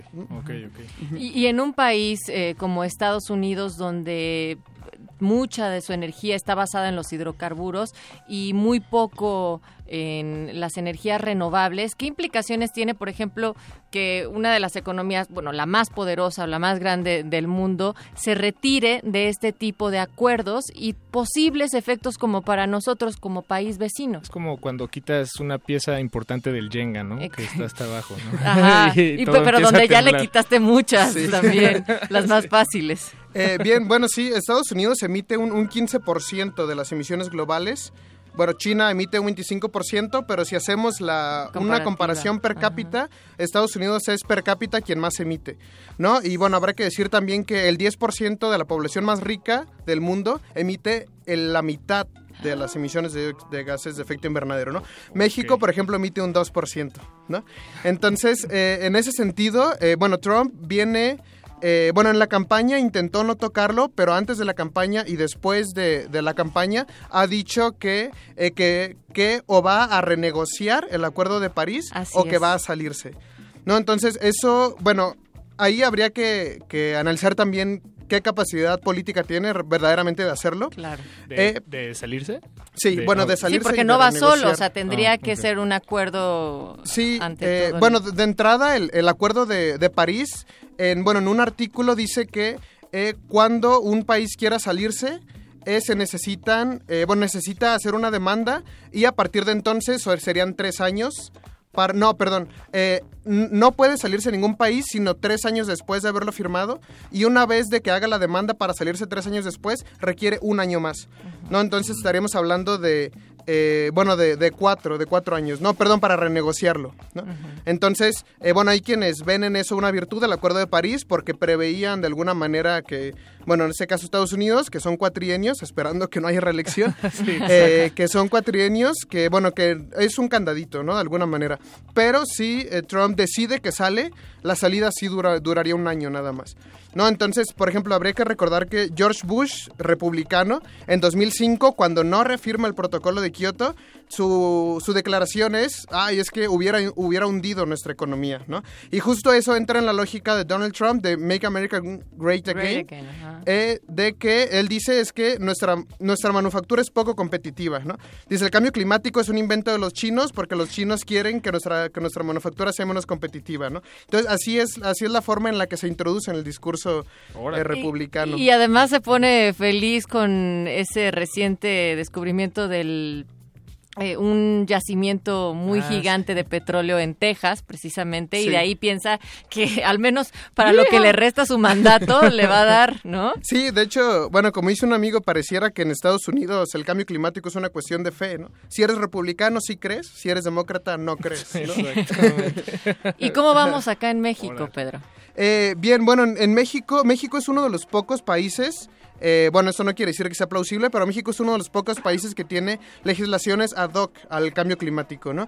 Y bueno, en ese sentido México eh, firma el Acuerdo de París y bueno, como discursivamente siempre hay, bueno, un compromiso por parte de las autoridades para, para cumplir el acuerdo, ¿no? Pero eh, bueno, de alguna manera... Eh, yo, yo haría como otros señalamientos porque a pesar de que México redujera al cero sus emisiones, eso sería realmente muy poco significativo para la tendencia actual, ¿no? De las emisiones y del calentamiento. A, es- a escala global. A escala global, sí. Y por ello también que políticamente, estratégicamente y ambientalmente es muy importante que Estados Unidos no se salga de ese acuerdo. Sí, claro, claro, claro. Pero es, es eh, vaya, es decisión de, de- del gobierno, ¿no? Finalmente, o sea, no, no hay mucho que se pueda hacer. Bueno, más que presionar, por Sí. supuesto, mediáticamente y, y vaya, con un ejército de abogados Sí. o algo así, pero... Sí, claro. Bueno, la verdad es que aquí, de alguna manera, Trump también la, la tendría difícil, ¿no? ¿no? No sería como, como cualquier cosa, habría que hacer un análisis más allá de, de su discurso, que es completamente despreciable, y, y quizás su persona también, el que haya llegado a la presidencia también, eh, como la, la capacidad real que tiene, ¿no? De entrada está este candadito de- del Acuerdo de París, y por otra parte también... eh, bueno, en, en, eh, bueno, cuando George Bush no, no reafirma el protocolo de Kioto, hubo, pues, sobre todo el estado de California, eh, agarra la batuta y dice yo pongo mi propia norma ambiental. Y a California le siguen 11 estados, ¿no? Entonces, eh, bueno, de esos 11 estados, haciendo un análisis ahorita, eh, bueno, son los 11, pero solo... eh, bueno, todos son demócratas, excepto, bueno, Pensilvania, ¿no? Que Pensilvania era demócrata y fue donde hubo ahí un conflicto que, que realmente da la vuelta y gana Trump, ¿no? Entonces, ahí tenemos, bueno, 10 más California, 11 estados, bueno, demócratas que, que sí tienen una legislación propia, ¿no? Bueno, que siguen la legislación de California. Bueno, y además California es como un país chiquito. Sí, bueno, y habría que ver ¿no? si cómo van sus intereses independentistas, ¿no? Sí, sí, caray, qué- órale. Me, me pregunto qué pasará en 100 años con California y países así. O bueno, a ver si, si no se destruye todo antes eh, por el Bueno, sí, por el de- aumento del nivel del mar, ¿no? California es, es costa. De hecho, bueno, la península de Baja California, que bueno, yo soy de Tijuana, es particularmente vulnerable, ¿no? Y bueno, una cuestión también es que, eh, bueno, dos cosas. El, solo 90 empresas en 2010, solo 90 empresas emitieron más del 60% de las emisiones globales, ¿no? Solo 60 empresas. Y son estadounidenses. La mayoría, o sea, la mayoría también, por ejemplo, está Pemex y Petróleos de, de Venezuela, eh, pero sí es, o sea, encabezan Chevron, Exxon, Shell, ¿no? Y bueno, es curioso también que el, eh, bueno, el que ahora va para la transición, en- para el equipo de transición para la Agencia de Energía estadounidense, eh, fue financiado, bueno, la campaña de Trump fue en parte financiada por esas empresas, ¿no? Pues eh, Chomsky acaba también de escribir un artículo donde asegura que precisamente la organización más peligrosa para el mundo son los republicanos, justo debido a esta negación al cambio climático, Pedro. Sí, sí, o sea, y, y bueno, sí, hay, hay- yo creo que hay que analizar al, al cambio climático o al que una empresa decida eh, seguir emitiendo eh, gases de efecto invernadero, que bueno, hay un investigador estadounidense que, di- que dice que en quienes recae la decisión caben en un autobús, en quienes recae la decisión de este 60% de emisiones caben en un autobús. Órale, qué, buen, qué buena manera de, representar esa información. Sí, órale. Sí, eh, bien, ay, perdón, se me fue la idea. Perdón, sí, creo que ya te interrumpí. Este... Es muy Ah, grave sí, que sí, tantas pocas personas tengan... Estoy tratando de ayudarte a que regrese tu idea. Sí, sí, sí, sí, se, me, se me fue la este se me fue la idea, pero eh, bueno, sí, yo creo que eh, habría que eh, pensar al cambio climático eh, como la violencia que, que implica, ¿no? Porque la, la profundización de, la, de los impactos económicos y sociales del cambio climático eh, reduce la... Bueno, ocasiona migración, que es, bueno, migración climática, ocasiona violencia, ocasiona conflicto, ¿no? Por ejemplo, hay un estudio que dice que, bueno, que, que demuestra que en el África subsahariana, a raíz del, del cambio climático, desde el 2000, eh, la probabilidad de conflicto ha aumentado en un 28%, ¿no? Eh, bueno, eso y de un conflicto entendiéndolo como, Pedro. eh, bueno, de, de un conflicto entre que hay escasez de recursos en algunas, bueno, en determinadas regiones y esa escasez de recursos ocasiona, eh, bueno, es una escasez artificial que ocasiona conflicto político y migración y bueno, la migración eh, puede ser conflictiva políticamente también. Todos los aspectos que están implicados dentro del cambio climático y ahí vamos entendiendo un poco por qué tendríamos que entrarle todo a informarnos más, a discutirlo más también, Pedro. Esto que sea una primera conversación de otras tantas para seguir desglosando y desmenuzando lo que respecta al cambio climático, pero te agradecemos muchísimo que esta noche hayas venido acá a Resistencia Modulada para abrir el panorama ante uno que tenemos muy, muy cerquita en el país vecino. Oye, Pedro, y veo de entre todas tus notas, ¿no hay alguna que, que sea la más primordial que tal vez no dijiste? Digo, porque veo que traes muchas, muchas notas. es que es economista y también... Y eh, digo, no, pues eh, tal vez ahí hay algo que, sí. que- Es que que- vale la pena. Bueno, sí, para Digo, hablar, yo creo que para hablar de cambio climático hay que ser como muy precisos, ¿no? Eh, yo creo que, bueno, por eso quizá este, esto no es suficiente, habría que seguirlo discutiendo. Algo que sí quería eh, dejar yo, eh, bueno, no, no un dato quizá, pero sí algo que yo siento que hace falta en el, en el, en el- en el análisis del cambio climático en México, es que, eh, bueno, regularmente toda la, la propuesta de política que viene para combatir el cambio climático va dirigida a la reconversión energética. ¿no? Y bueno, habrá que notar que curiosamente la reconversión energética es un amplio mercado de capitales, ¿no? Yo creo que, eh, bueno, dada la complejidad del sistema climático, aunque las emisiones de dióxido de carbono, de dióxido de carbono hoy fueran cero, los eh, posibles los eh, posibles impactos o los impactos no se reducen a cero, ¿no? O sea, es- esto entonces yo creo que además de ver la reconversión energética, además de ver la disminución de, de gases de efecto invernadero, hay que ver la vulnerabilidad al interior de las de las ciudades y de los pueblos, ¿no? Claro. Y ahí nuevamente esto de las personas que tomarían esas decisiones y que están generando la mayor parte de estos cambios climáticos caben en un camión, Pedro. Sí, en uno o en dos. Eso, Sí. híjole, realmente es muy preocupante, porque entonces tenemos una pequeña población decidiendo por todo el mundo. Por todo el mundo, ¿no? por, por la vida de todo el mundo y no solo de todo el mundo, ¿no? sino de gran parte de la vida sobre el planeta. ¿no? Y además Sería sabemos quiénes son. Eso, Sabemos quiénes son, Sería claro. interesante ponerles nombre, cara, Claro, una lista y, y atacarlos con tweets. ¿no? Sí, podríamos hacerlo, solo que los, los negacionistas lo avalan, ¿no? Ajá. O sea, hay que Ya, también combatir claro. científicamente. eso. Exactamente. Pues hay que sí. hacer un programa justo para hablar sobre los del camión. sí, exactamente. Para ponerles nombre y decir cómo podríamos darles. Mandarles un correo en buena onda. Oigan, sabemos que ustedes son los del camión. Nos están Somos matando. atentamente el resto del El resto de- Bueno, ahora sí, muchísimas gracias, Sí, Pedro no, Burrola. ustedes, Gracias, ustedes. Pedro.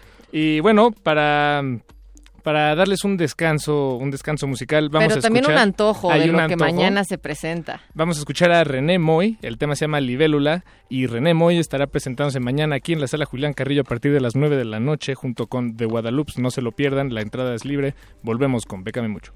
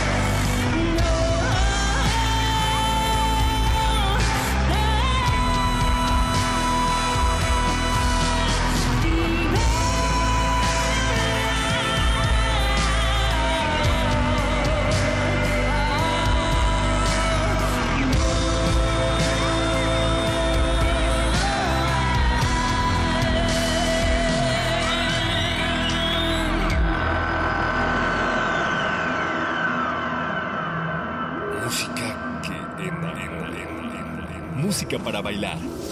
Música que explora. Música sin miedo.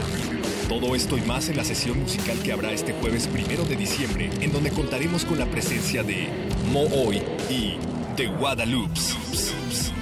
Te invitamos a descubrir sonoridades en la sala Julián Carrillo. Abrimos las puertas a las 21 horas y la entrada es, será siempre libre. Un combo para chuparse los oídos porque no nos bastan las cosas sencillas. Radio UNAM, Resistencia Modulada y el Fondo Internacional para la Promoción de la Cultura de la UNESCO invitan. La radio resiste. Resistencia modulada.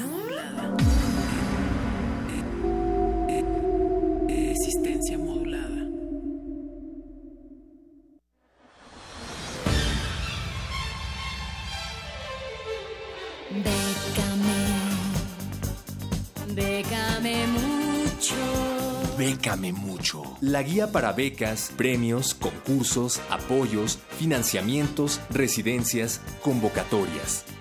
Déjate becar. Estás en manos de expertos.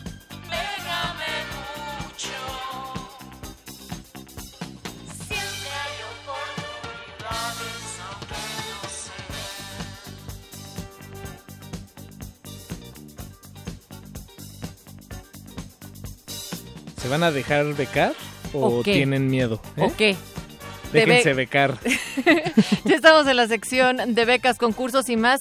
Charro, andas por ahí. Me da muchísimo gusto que el primero justo tiene que ver con nuestro tema semanal, que es el Premio Internacional a la Innovación Cultural y el Cambio Climático. Así es, Natalia, aquí andamos como siempre cada miércoles en la trinchera, en esta ocasión al sur de la Ciudad de México. Y como bien mencionas, la primera opción que traemos hoy es la del Premio Internacional a la Innovación Cultural como el tema del cambio climático. En esta opción deberán presentar los interesados un proyecto cultural innovador de sensibilización acerca de este tema que es el cambio climático. El proyecto debe empoderar, empoderar a la ciudadanía e implicarla activamente en la adopción de valores de responsabilidad ambiental. ¿Y, y qué, qué- qué debe de hacerse exactamente? ¿O cuándo? ¿Cuál es la, la- el, el material de soporte?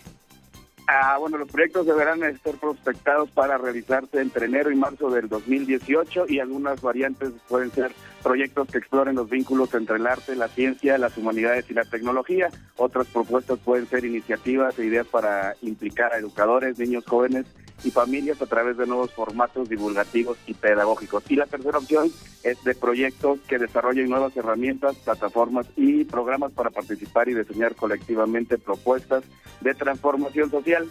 Pues y bueno, como ya sé que lo que les interesa es la parte mágica del El chelín. puro chelín, eh, mi querido Charro. Pero además, si, si ustedes escucharon hace unos momentos a Pedro Burrola, ya tendrían ahí algunas ideas que podrían desarrollar. O es, acérquense al pues. Para, esta ocasión, este premio está considerando 20 mil euros, que para la cotización del día de hoy son 440 mil pesos, eh, si no sube otra vez o- eh, el, el dólar y esas cosas. Así que bueno, para acá cabe mencionar que esta convocatoria eh, es Otras tres para nosotros, Charro. Continuando con las opciones que saca la Orange Tulip para becas en Holanda, que re- les recordamos para aquellos que nos han escuchado fielmente cada miércoles que hay una dotación de convocatorias que están abiertas para todos los países y otra dotación que es de las que mencionamos ahora, que están reservadas exclusivamente para mexicanos y tres de esas son, una es la de la Erasmus University Institute for Housing and Urban Development. Oh, my bueno, God. a grandes rasgos es maestrías en desarrollo urbano, hay seis especializaciones diferentes y la beca consiste en un descuento en la colegiatura con un valor de 3.870 euros, que a la cotización del día de hoy estamos hablando de 85.140 pesos. De ¿Y plano, eso es, así el eso es toda la colegiatura, Charro? Esa es, esa es la beca sobre la colegiatura. Si tu colegiatura cuesta menos, pues ya te quedó un chilinés. Si Ah, la bien, colegiatura cuesta más, pues entonces ya te falta menos para completarte. Claro, claro, claro. Y La bueno, ajá, exacto. ¿Cuál es Sí. la que sigue? La que sigue es la de Erasmus University International Institute of Social Studies, que como vienen diciendo en mi rancho, es de maestrías en desarrollo de estudios sobre ciencias sociales. Hay seis, hay cinco espe- especialidades y esta beca consiste en un descuento a la colegiatura con un valor de 5.500 euros. A la cotización del día de hoy serían 121 mil pesos. Ya, Boo Bay. Nada mal, ¿eh? Nada mal. Y para último, porque como también Laura Tulip y Beca de muchos sabemos que es muy difícil ese paso a la universidad, aquellos que se quieren tomar un año sabático, pero no tan sabático, está la de la Holland International Studies Center, que son programas de estudio como un año de preparación antes de entrar a una licenciatura en la Universidad de Holanda. Y no O sea lo puedo que- tomar, no lo puedo tomar después de haber egresado de la universidad, Charro. De, de momento no, de momento la modalidad es un año antes de entrar para aquellos indecisos que quieren ver si siempre sí les va a gustar. Entonces, para aquellos que toman esta modalidad, la beca consiste en un descuento a la colegiatura sobre con un valor de 5 mil euros, o sea, 110 mil pesos para tu año sabático. Así que... Pero oye, ¿Por qué no me enteré de esto antes? Pero los, o sea, los holandeses Ah, están bien de avanzada. O sea, te- te- hay becas para un año en el que estás decidiendo si vas a estudiar licenciatura. y te dan 110 mil pesos, no, Paco. bien, bien, Charro, bien. pues buenas noticias, muchas gracias. Así es, y bueno, como siempre, para aquellos que no tenían lápiz y papel a la mano, pueden checar esta y otras convocatorias en Facebook y Twitter y Wannabe con el hashtag Pécame Mucho o en las redes oficiales de Resistencia Modulada, muchachos. Eso, Charro. Pues muchas gracias. Ahí nos escuchamos la siguiente semana para que sigan becándose allá afuera, en casa, en familia, en el trabajo, en la oficina, donde sea que se encuentre. Acérquese, béquese y sea feliz. Sea feliz, escuche Resistencia Modulada y quédense porque a continuación tenemos el modernísimo. Ya está la señora Berenjena y el doctor... eh, El doctor Rigo Mortis. Carlos Brito, ya todo el equipo está ahí, la pura banda para hablar justo a lo largo del modernísimo. Quédense aquí en Resistencia Modulada. Recuerden Facebook Resistencia Modulada y en Twitter arroba R Modulada. La radio resiste. Resistencia modulada. Resistencia modulada.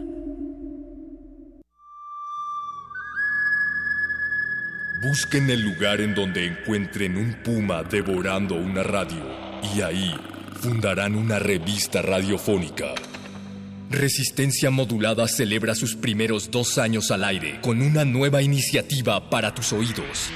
Partido Resistencia. Nosotros no te vamos a mentir. No tenemos experiencia política, por lo tanto no nos hemos corrompido. Ninguno de nosotros tiene casas millonarias. De hecho, apenas si tenemos casa. No es nuestra intención regular tus compromisos emocionales, porque YOLO. No te vamos a regalar tortas porque preferimos comérnoslas.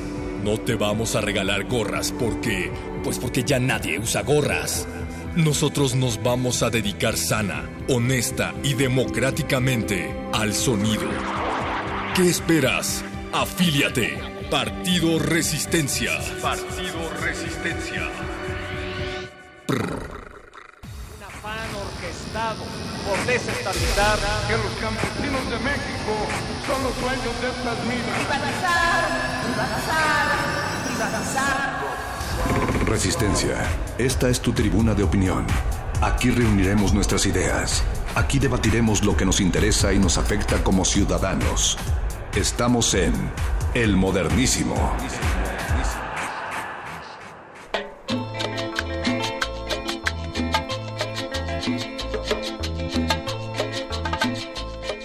Cumbia siempre anuncia que llega el modernísimo a esta cabina de resistencia modulada.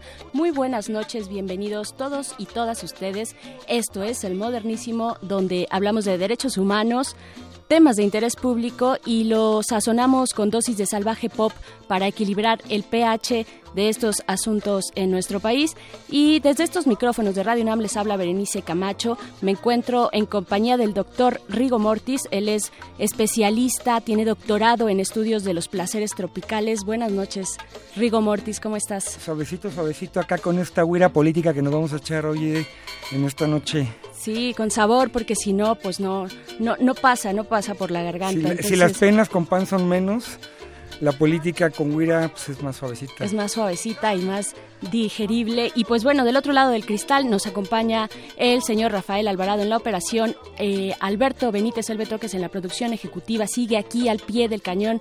Del otro lado está Alba Martínez en la continuidad. Este es el gran equipo que junto con el apoyo de la UNESCO hacemos todos y otros más que no están por aquí posible esta resistencia. Y pues el tema de hoy, eh, pues hablaremos de derechos digitales, derechos en el entorno digital en México. Estará, ya está por aquí Carlos Brito de la organización R3D.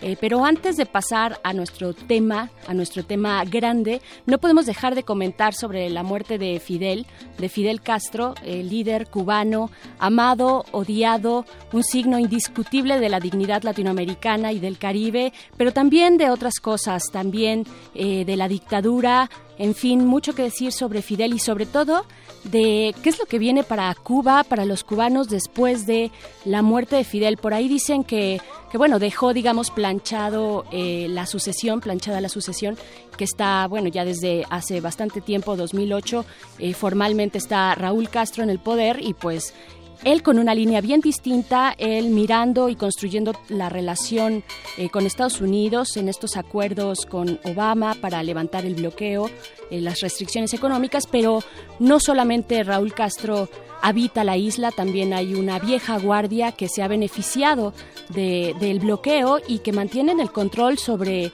eh, la industria y sobre la economía y pues tampoco les conviene tanto que entrar a, competir con empresas de otros países, Alemania, eh, el mismo Estados Unidos. Doctor Rigo Mortis. Yo creo que esta es una isla, este, una isla que despierta pasiones, ¿no? Por donde la veamos, ¿no?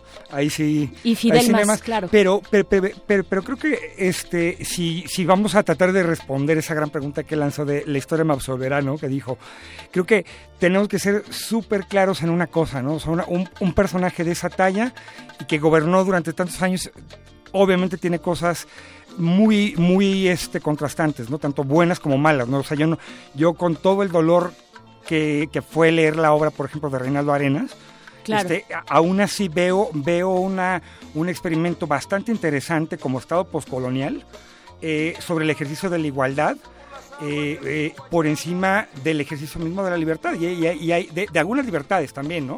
Entonces ahí creo que eh, dicen que murió un poco el siglo XX, hasta acabó de morir un poco el siglo XX. O acabó este, de con él. morir completamente. Maldita sea el que sigue vivo es Henry Kissinger.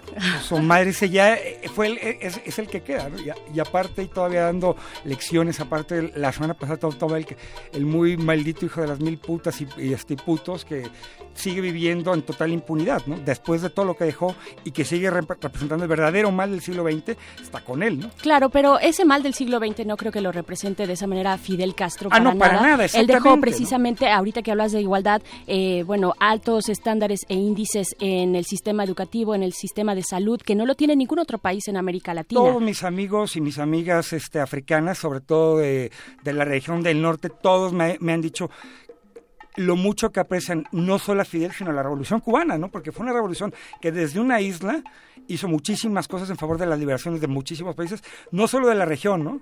Y eso, y eso hay que verlo también porque eh, ellos, ellos estuvieron del lado correcto este, en la historia cuando, cuando la contra este, nicaragüense, por ejemplo, ¿no? Claro. Estuvieron en, en el lado correcto de la historia en muchas ocasiones, ¿no? Y la importancia de encarnar la, la utopía. Que, que eso sí nos... La, cantidad de símbolos, de dignidad, de Claro. signos, de continuar, de seguir adelante por un ideal eh, ahí- revolucionario, la verdad ahí, es... viene, ahí viene la parte del, del rasposo pop. ¿eh? La neta es que duele mucho que se nos fue Fidel y lo que ustedes quieran, pero lo más lamentable del asunto es el revival que se viene de la trova cubana. Así es, vamos a poner un poco de música. Ellos son La Armada, son de Santiago de Cuba, eh, un colectivo que está, que es bastante crítico con el régimen eh, actual, bueno, con el régimen de Fidel Castro. Eh, esto sigue siendo el modernísimo. Nosotros regresamos en un momento.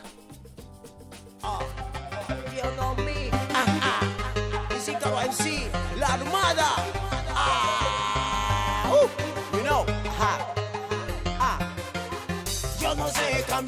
canal. La mentira tiene patas porque tú lo sabes bien. Yo no sé de qué me vas a hablar. Ustedes siguen siendo mafia y el pueblo sigue sufriendo. El poder.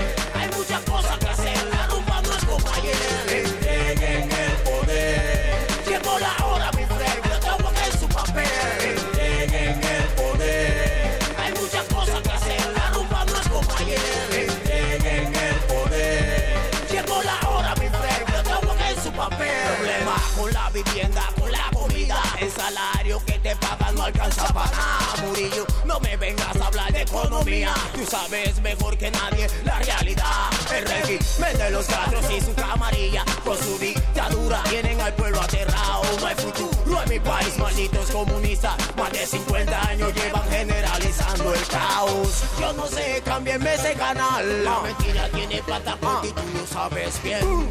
Yo no sé de qué me vas a hablar. Ustedes siguen siendo mafia y el pueblo sigue sufriendo. El poder. Hay muchas cosas que hacer. La rumba no es.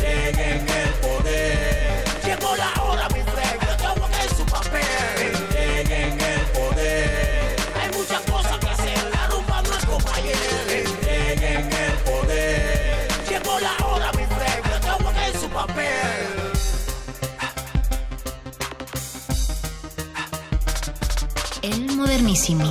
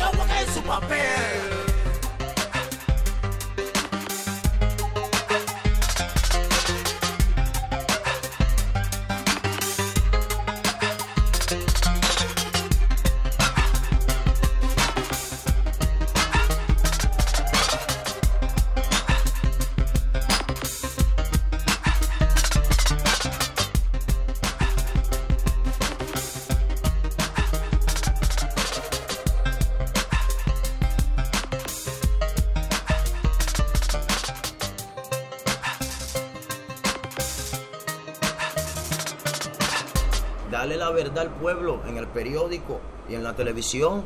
Hasta la prensa aquí se manipula. Ellos manipulan la prensa, manipulan la noticia. Todo es manipulado en este país. Todo es manipulado. ¿Qué les voy a decir? Entreguen el poder. Son una bola de viejos porque son bastantes, son personas mayores ya que salen, no, que tenemos ideas frescas. Con 60 años, 70 años tiene ideas frescas. Pero, pero ¿qué es lo que le pasa a usted, señor?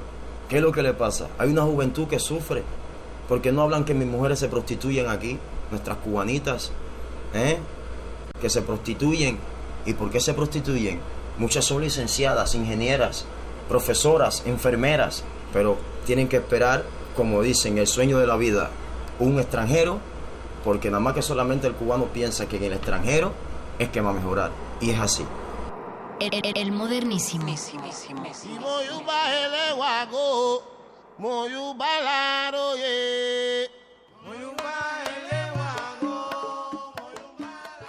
Ya regresamos aquí al modernísimo, modernidad con acento para sus oídos. Estamos eh, en la sección de Derechos Humanos y Salvaje Pop. Bienvenida nuestra audiencia del 860 de la M. Y eso que escuchamos hace un momento fue un audio original que nuestro querido productor El Betoques, durante una visita en la isla de Cuba para el Festival Manana, eh, recogió eh, música que de hecho está prohibida en la isla. Lo que escuchamos, la tanto la canción como el audio, son de la misma persona de, de la Armada, uno de los integrantes de la Armada, así se llama esta banda. Eh, y ellos, de hecho, no pueden tocar su música. La canción que escuchamos está prohibida de tocar y ellos no pueden presentarse en ningún espacio, ni público ni privado, en- dentro de la isla. Estos son eh, todos esos contrastes que se encuentran, que podemos encontrar en la isla de Cuba. Pero bueno, doctor Rigo Mortis me acompaña en estos micrófonos. ¿Cómo, ¿Cómo escuchaste esto, doctor? Y sobre todo también las cuestiones del de, eh, acceso a, la Internet, que es nuestro tema del día de hoy. Claro, ¿no? Que es ahí, o sea, la isla es una isla también en términos de, de- acceso a la información, o sea, es una gran paradoja que tienen un- una manera de controlar el acceso a Internet, pero también más interesante es la manera en la que esta economía de la, de la resistencia, esta economía de aguantar este uno de los este, embargos más cruentos que ha habido en contra de una población, o sea, en, términos de año y, y personas afectadas, o sea, es solo comparable con, con el de Irak, que era un país que prácticamente lo, lo tenían asfixiado para que muriera, digamos, este, este todo un régimen. Eh, eh, eh, Internet vive, vive en la isla, ¿no? A, pesar de todo, ¿no? Y hay un mercado en la isla a pesar de todo el régimen gerontocrático. Ahí, ahí hay disenso porque, porque al final del día la gente que está viviendo ahí tiene pos- posibilidades de por lo menos este, eh, a- accesar a información, aunque sea de manera tardía, pero ahí están. No es, no es un Corea del Norte, ¿no? No es un Corea del Norte, sin embargo, es unas condiciones de vida muy feas, ¿no? Tener solo un periódico y tener acceso a internet casi casi en este eh, eh, con, con- risas en- grabadas. es, es- o sea, es bastante fuerte, pero Sí. aún así, en esas condiciones, o sea, no hay que olvidar eh, o sea, la ebullición y la resistencia que está significando el, el- el cubatón, por ejemplo, ¿no? Que es una respuesta directa a estar escuchando todo el hip hop de los ochentas y de los noventas y que ahora ahí están, ¿no? Ahí están y que están listos, o sea, que, y que están cantando, ¿no? Y que Claro, están cantando. El, el concepto de la arquitectura de la necesidad, algo que tienen los cubanos que se saben reinventar, pero saben también cuál es su historia, tienen conciencia histórica y conciencia como pueblo, también tienen muchísimas ventajas y va a ser bien interesante lo que ocurra ahí en esa isla después de la muerte de Fidel y también los cuadros de poder que ya están muy muy viejos y pues bueno, estaremos platicando de eso en otros programas porque ahora en esta cabina ya está con nosotros Carlos Brito, él es director de incidencia de la Red en Defensa de los por los Derechos Digitales. R3D, una organización dedicada a la defensa de estos de los derechos humanos en el entorno digital y a la promoción de los mismos aquí en México. Carlos Brito, muy buenas noches, ¿cómo estás? Eres casi- eres nuestro vecino y casi casi ya parte de este frecuente de, de- de- de esta resistencia. Buenas y muy agradecido por eso. No, no, no. Acá, ac- acá siempre va café caliente, requemado pero caliente. Caliente, este, un poco de calor humano también aquí en la cabina. Eh, muchas gracias, Carlos Brito. Pues eh, te invitamos porque nos encanta que estés aquí, nos encanta que nos cuentes de todos estos temas respecto a los derechos en el entorno digital y también porque eh, la Red en Defensa de los Derechos Digitales lanzó recientemente un- su informe 2016 y queremos que nos cuentes de qué va este informe, cuáles son, primero en términos generales, pues eh, los puntos principales relevantes que ustedes han logrado recuperar a lo largo de este año eh, respecto a estos temas digitales. Es el primer informe que se llama Estado de la Vigilancia, pero eh, por ser el primero, recoge datos también de 2013, 2014, 2015. Eh, entonces es un informe bastante amplio que invito a todo el mundo a conocer, r3d.mx, diagonal Estado de la Vigilancia. Está, perdón que te interrumpa, está también ya en nuestra red, ya lo Ahorita posteamos lo por ahí en. Twitter, arroba el modernísimo y arroba R modulada. Bueno, pues lo que encontramos acá le decimos llamar esta vez, este año, dos puntos fuera de control. ¿Por qué fuera de control? Una cosa es decir e intuir por las notas que de repente se eh, conocemos, eh, decir, bueno, creemos, tenemos una sensación muy bien fundamentada, muy bien informada de que esto está fuera de control, pero los datos concretos de cómo se está practicando la vigilancia, eh, quisimos, quisimos investigar al respecto. Y este informe tiene cuatro, son, son cuatro tiempos, digamos. Una entrada, un plato fuerte, si quieres verlo. Todos son platos fuertes, en- en- si me preguntas. Para llenarse Ok, la barriga. Este, Para, este, para documentar el optimismo o la paranoia. Eh, bueno, ya con el título est- estoy ya pegado para en el ser techo, más, ¿no? Para ser más responsables, me parece. Porque, y porque lo importante es, los, los problemas los atendemos si les damos la dimensión de vida. Eh, primer plato sería hablar acerca de cómo debería ser una ley de vigilancia, bajo una óptica bien interesante. Y es que se ha dicho mucho que, y aquí lo hemos men- mencionado antes, que si queremos tener seguridad, que no nos secuestren, que no nos desaparezcan, que no haya feminicidios, transfeminicidios, si queremos tener seguridad material de nuestro cuerpo, eh, necesitamos ceder derechos. Un derecho, por ejemplo, que se debe ceder es la, es la privacidad, un derecho humano, por cierto. eh, que tiene carga el peso de que la privacidad casi no se nota hasta que se pierde. Cuando se pierde se sufre. Eh, un balconeo, ¿no? Es este, este cuando te enteras de, por- de, de estos balconeos, ¿no? Es Eh, cuando se siente... Algo tan sencillo como que no haya puerta en el baño. claro. Ya es un problema de privacidad. claro. Sí, claro, Eh, porque una cosa es estar Cuando en el la baño... hay no tienes problema, un- estás acostumbrado, pero una vez que la Una quitan... cosa, exacto, una cosa es estar en el baño sentado y darte cuenta que no hay papel de baño y, y tú romper esa privacidad del, del, del lugar y decir, me pueden pasar un papel de baño. Y otra muy distinta es que alguien entre al baño mientras uno está Ah, sentado. Sí, porque ajá, y que no exista esa puerta protectora a nuestra privacidad. Tener que dormir todos los días con 160 personas en un cuarto pequeño podría ser un problema de privacidad y uno lo sufre realmente. Se necesita la privacidad para muchas cosas. Eh, pero siempre se dice entonces, si quieres seguridad, se te va a quitar la, la privacidad. Que la privacidad es algo pasajero, es algo trivial, no te preocupes, no te va a doler. Eh, el problema es que, y ese es todo el juego, nosotros hemos dicho no es cierto, no es cierto. Puede- podemos tener privacidad y seguridad, las dos cosas. Podemos, podemos encontrar equilibrios, hay que tener una discusión eh, bien fundamentada, hay que tener los datos para poder tener las dos cosas, porque se puede. Y ese es un mensaje que hay que mandar. Podemos tener privacidad, es más, no solamente eso, la privacidad da seguridad patrimonial, material, etcétera. Hay alguien que está en una, una situación compleja donde el Estado, donde el Estado y la- el crimen organizado son la misma cosa, que eso ocurre en muchas partes de este país, eh, o la, la- la barrera es casi inexistente. Bueno, si te quieres proteger, protegerte del Estado es protegerte del crimen organizado, ¿no? En términos de privacidad. Claro. Del crimen organizado o más. Eh, y eso me parece importante. La privacidad puede dar seguridad, no, no son excluyentes. Y en ese sentido, nosotros analizamos en este estudio cómo debería de ser una ley que pueda, una legislación que pueda conciliar las dos y tener las dos cosas, que sí se puede. Y eso es el primer mensaje. El segundo es, bueno, Revelador, ¿eh, Carlos? revelador. Es que hasta parece que no, hasta parece que no Sí. podemos tener las dos cosas, pero sí. Porque es el argumento, es el argumento Hasta en, de en ¿eh? Inglaterra, Es- es... en Francia, ¿no? Todo Con los terrorismos de seguridad frente, seguridad nacional es el pretexto para invadir la privacidad de los ciudadanos. Así es. Entonces, ya, ya desmontada, digamos, en, en el mundo de las ideas de cómo debería ser una ley, revisamos la ley mexicana y afortunadamente, y bueno, en ese sentido, la sociedad civil avan- hemos avanzado mucho de este gran golpe que tuvimos en 2014 cuando se aprueba la ley eh, de telecomunicaciones donde se, se instrumentan o se amplían más bien las capacidades de vigilancia de- estatal eh, de una manera bastante arbitraria, violadora de derechos humanos, muy invasivas, sin controles. Pues es el segundo es- año, ¿no? El segundo año, ¿no? De, de- de gobierno, ¿no? Habrá que...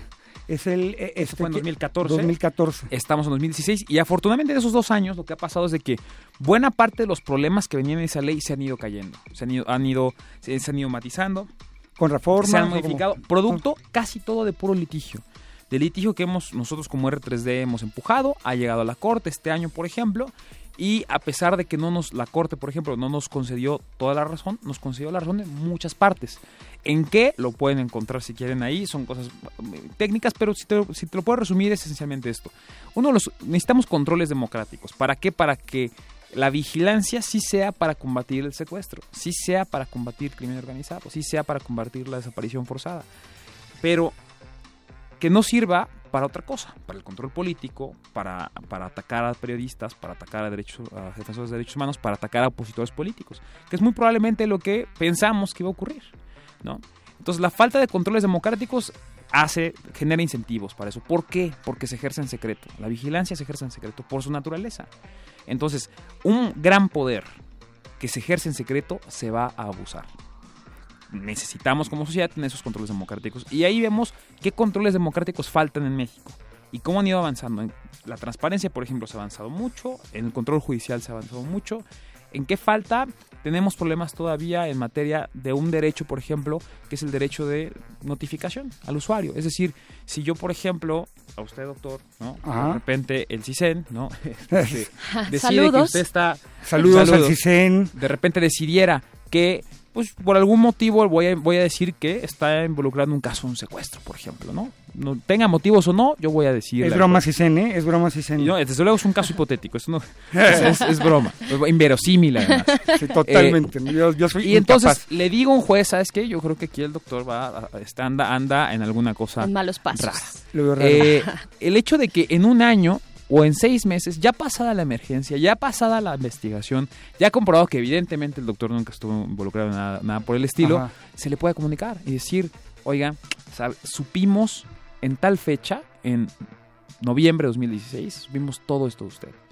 Eh, creíamos que andaban malos pasos, pero lo- nos dimos cuenta que no. Si usted cree que se abusó, están los instrumentos para hacerlo. El tema es que las autoridades sepan que en algún momento se va a saber, que en algún momento vamos Va- a va a haber saber un control, exacto, Y va a haber un control. Ese es un derecho, por ejemplo, que no está armado en México. No está reconocido. Lo podrían hacer las telefónicas, lo podríamos hacer a pesar de que no está expresamente en ley, porque tampoco está prohibido expresamente, pero es un derecho, por ejemplo, importante. Entonces, eso, eso es, digamos, una parte del, del, del- del informe donde decimos cómo debería ser y cómo está la ley. Pero la parte, otra- la segunda y tercera parte son un poquito más preocupantes, porque independientemente de lo que diga la ley y de los avances que hemos tenido, en Claro. la práctica no hemos tenido avances. Por el contrario, en la práctica estamos documentando retrocesos terribles. Terribles en esta materia. A ver, dos, dos retrocesos como cuál, a ver, para documentar, porque Es- esto me está poniendo de nervios, ¿eh? No, por supuesto. Y, y yo quisiera, eh, lo que, que creo que los últimos programas he estado muy sobre la parte de la simulación en México. Tenemos un chorro de instrumentos. Leyes para todo, instituciones Leyes para todo, para ¿no? todos, claro que sí, aventamos al cielo, pero eh, en el momento determinado no se cumplen, no se realizan, no se llega a la justicia, no se cumplen las libertades, simulación tras simulación que además genera gastos eh, constantes. ¿En qué, eh, cuáles son esos, esas simulaciones? Bueno, partamos del hecho de que legalmente hay tres medidas de vigilancia. ¿no? La intervención de comunicaciones privadas, que es esencialmente cuando una autoridad quiere saber qué dijiste, qué dijiste en el correo, qué dijiste en la llamada, qué dijiste Y eso lo hacen a través de una empresa, ¿no? O sea, de la empresa. Ese se llama así, lo- el acceso a datos conservados o metadatos conservados, que es decir, no me digas qué dijiste, quiero saber todo, todos los metadatos, todos los datos alrededor de tu comunicación, con quién, cuánto, durante cuánto tiempo, dónde estaban cuando se dijeron cosas. ¿Me explico? ¿Con qué Es decir, frecuencia? con qué frecuencia, una serie de cosas, y eso genera patrones. Y esos patrones no son, no son inocentes, esos patrones pueden decir incluso más. A mí- si me dices qué dijiste. A mí me han dicho que con la metadata, eso me dicen mis fuentes, que con la metadata precisamente Obama llegó a tomar decisiones de a quién matar y a quién no matar en Yemen y en Pakistán. y así lo han a través dicho de la, meta- ajá, de la pura metadata, ¿no? Que además no se puede borrar, ¿no? Esa es la que no se puede borrar. Es, es, muy, es muy difícil de modificar. Y el problema es de que... ¿A qué se- tal, eh? Pero sí es posible. ¿eh? Sí es posible. Ajá. Este, no te preocupes. No, le vamos a meter manos a eso. Están seguros tus capacidades. Eh, Porque se le ha invertido varo, ¿no? Y la tercera y la tercera medida de vigilancia legal se llama la geolocalización. ¿Qué significa eso? Una autoridad, fiscalía, fiscal de Veracruz, por ejemplo, decide vamos a a saber dónde está el doctor en todo momento, en todo tiempo, aquí en esta computadora prendida. ¿Durante cuánto tiempo? Hay quien dijo, no, pues una hora, diez minutos. Aquí estamos teniendo números que dicen que en el peor de los casos es un mes. Wow. En el mejor de los casos, perdón. En el peor, hasta seis meses. En- es decir, saber que autoridades, y esto es verídico, por ejemplo, Veracruz así lo ha dicho, saber que Javier Duarte, por ejemplo, tuvo... en- Famosísimo Javier Duarte. que un saludo donde esté. Javidú. Javidú, Eh, Javidú. Javier Duarte, por ejemplo, supo cuántas la ubicación de personas en Veracruz sin rendición de cuentas durante seis meses, vigilándolas constantemente. Ese tipo de situaciones, por ejemplo, bueno, son te, hablan del nivel de gravedad de cada una de las tres. Ahora, cada una de las tres, ya de, a la hora de pasarla por el fuego y decirle, a ver, ¿cuánto? ¿Cómo? ¿Cómo se hizo? Te voy a detener ahí Sí. antes de cruzar ese fuego, Carlos Brito, de R3D por los derechos digitales en nuestro país, porque nos vamos a ir con un poquito de música para aflojar estos nudos que se nos están haciendo en la espalda, solo de escuchar eh, lo que está ocurriendo en nuestro país, y no solo en nuestro país, pero bueno, estamos hablando de México en términos de vigilancia digital.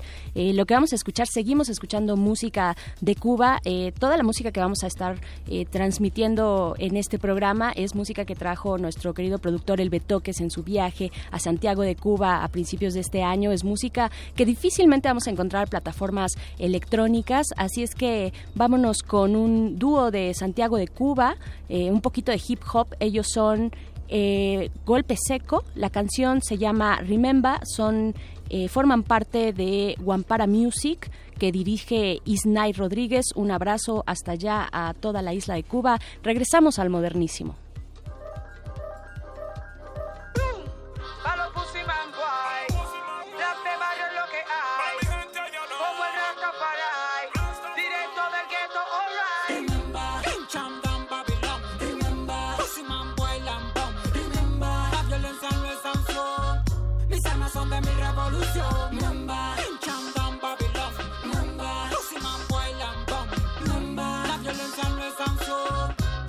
De mi revolución.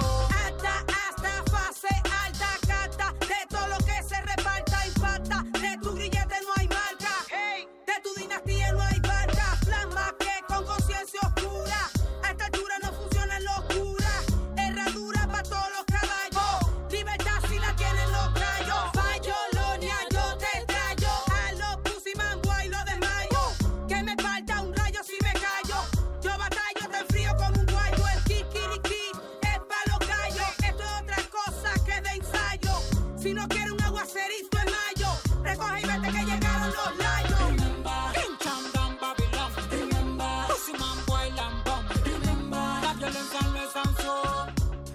Mis armas son de mi revolución.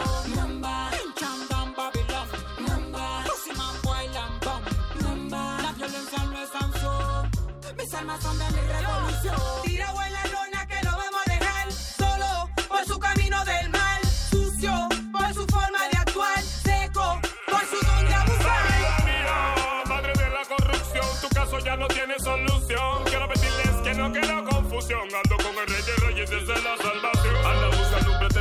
eliminarle una nación. La sangre de un inocente es la condecoración. Un niño muere de hambre solo en un callejón. Y la madre lo abandona, triste es la situación. Y eso no suena bien. Mira la situación de México y Panamá, el Borinquen, Dominicana y Colombia.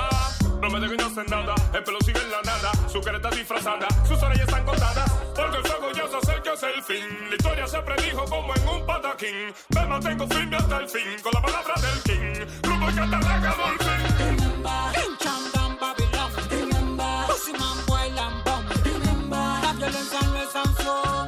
Mis armas son de mi revolución. Pincham down Babylon. Pussy-man, bailan bomb. La violencia no es sanción. Mis armas son de mi revolución. Esa luz que se divisa en el ocaso, que me guía y me aleja del fracaso, no permite que haya en mis pasos, y de ti no quedará ni retazo. Una fiera que les apaga la soncera, una samurai que no le entra la chivatera, un macanazo fucking bombo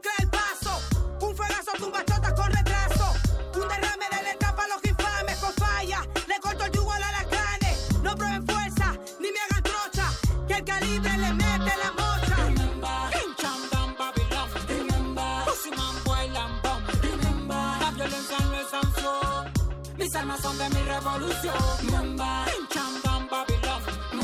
Pussy-man, bailan bomb. La violencia no es sanción. Mis armas son de mi revolución. Está de más decirte lo que es la paz, el universo, la tierra, la faz, gentes, mujeres y hombres detrás, santificando a todo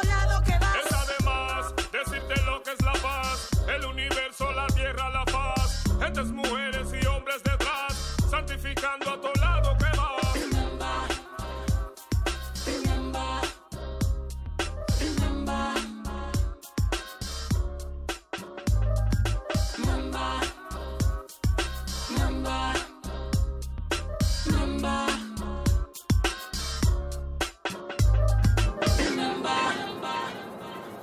El, el modernísimo.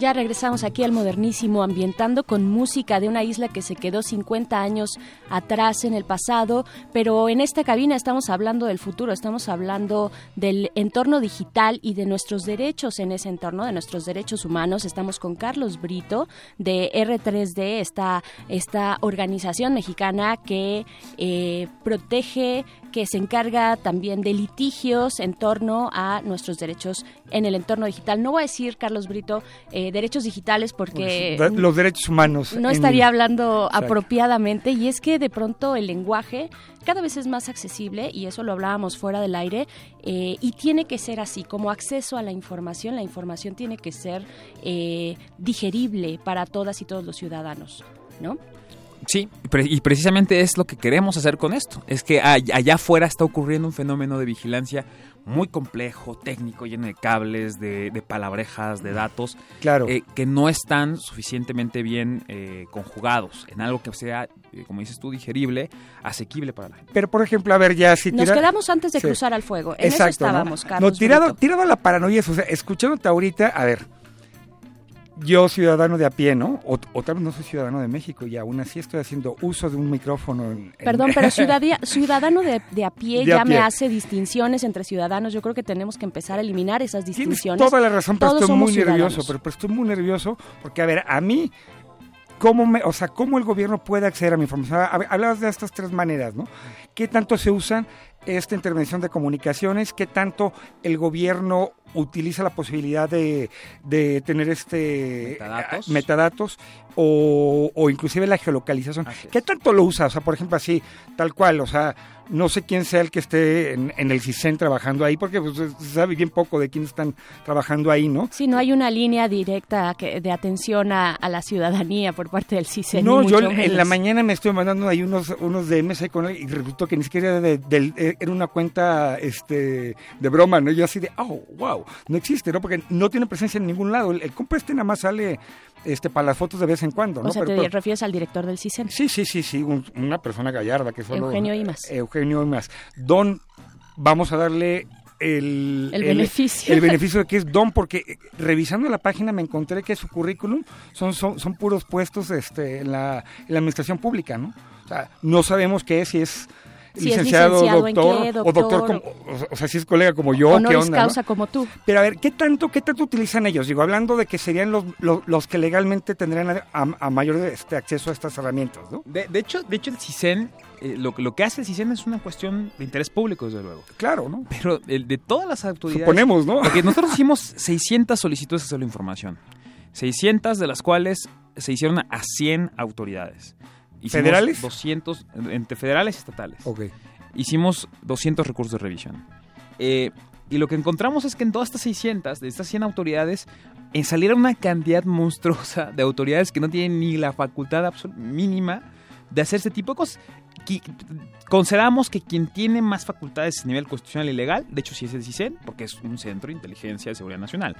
Eh, y aún así lo que hace no necesariamente, en este pasado por este informe, no necesariamente está del todo transparente, del todo correcto, de todo, de, de todo Ajá. y aún así es quien tiene más, ¿no? todo legítimo. Pero si quieres vamos a empezar. Eh, importante, nosotros dijimos, bueno, vamos a hacer esas 600 y además le preguntamos, quisimos contrastar lo que nos decían las autoridades que hacen, que es una cosa, lo que dice el Consejo de la Justicia Federal, porque supuestamente, así lo dice la Constitución, el artículo 16, todas las intervenciones de comunicaciones deberían de pasar por un control judicial, por un juez que, que dé la orden de decir, sí, intervengan a esa persona, sepan lo que dice, síganla.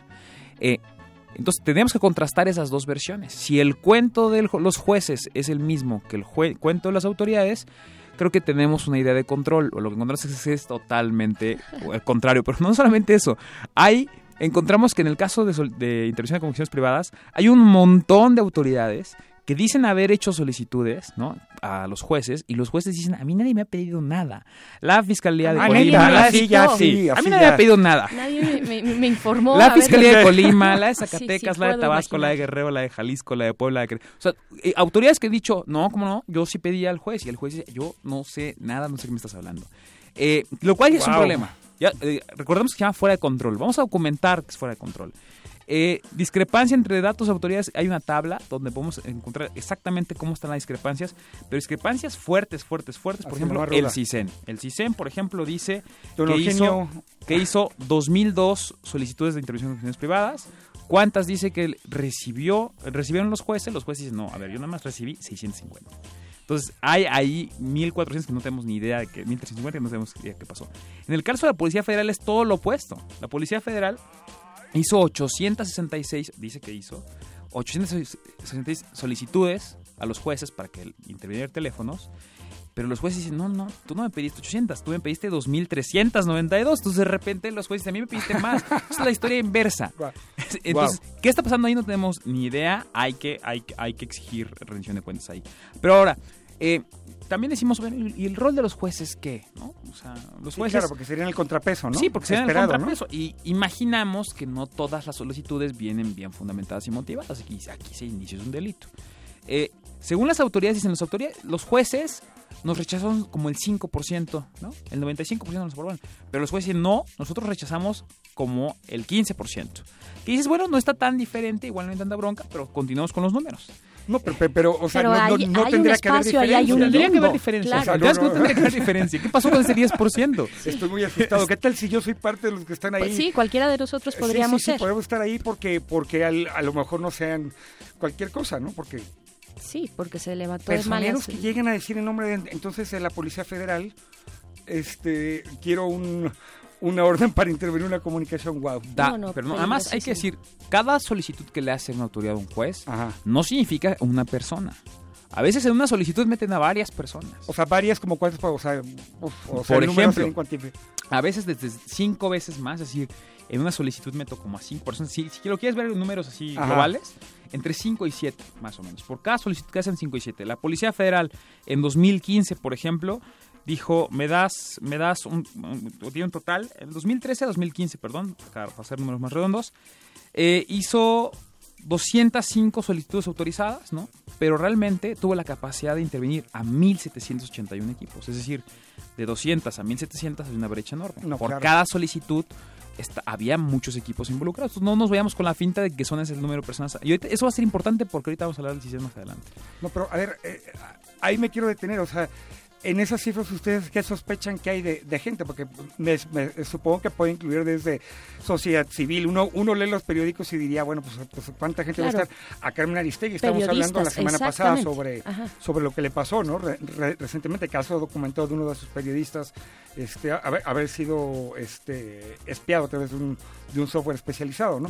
¿Quién más, no? ¿A quién más están espiando estos compas, Esa no? es una pregunta que si quieres, ah, ahorita la, la mencionamos. Es una gran, la gran pregunta, es la pregunta del millón. Pero en el caso de acceso a metadatos, por ejemplo, una de las, una de las cosas importantes, me parece decir, a ver, del, del total de eh, solicitudes de metadatos que se hicieron, ¿cuántas de esas solicitudes de 2013 a 2015 se hicieron con una autorización de un juez? La respuesta es terrible. El 98.91% de las de acceso a metadatos se hizo sin autorización de juez. ¿Qué, Las qué? autoridades, las autoridades dijeron por la libre. Por la libre. Yo para qué, a ver, yo para qué le digo, le rindo cuentas a alguien. Yo voy a saber el procurador que te guste, Veracruz, Chihuahua, Puebla, esta- Wow. Ciudad de México. El procurador que más fin- quien más te guste, esa gente sabe dónde han estado personas concretas de carne y hueso durante dos años, con quiénes han hablado, ¿no? ¿Dónde han dormido? ¿A dónde se han ido a atender al médico? ¿Cuándo compraron sus medicinas? Pueden deducir muchísimas cosas de esta gente. ¿Y qué rendiciones de cuentas hay de estos? Cero. Entonces, el número es terrible, 98.91%. El resto, Quintana Roo decidió sí hacer solicitudes a los jueces, quién sabe por qué. Pero yo creo que porque alguien le recomendó, le- le- no le pasó a ti. Porque, porque yo ajá, digo, sí. él más bien está tirado a lo que es este, la, la acaparación de terrenos, no Quintana tanto al Roo tiene sus estrellas en la al frente, sí, espionaje, sí, sí, al sí. Pa- Para, para eso tiene bots.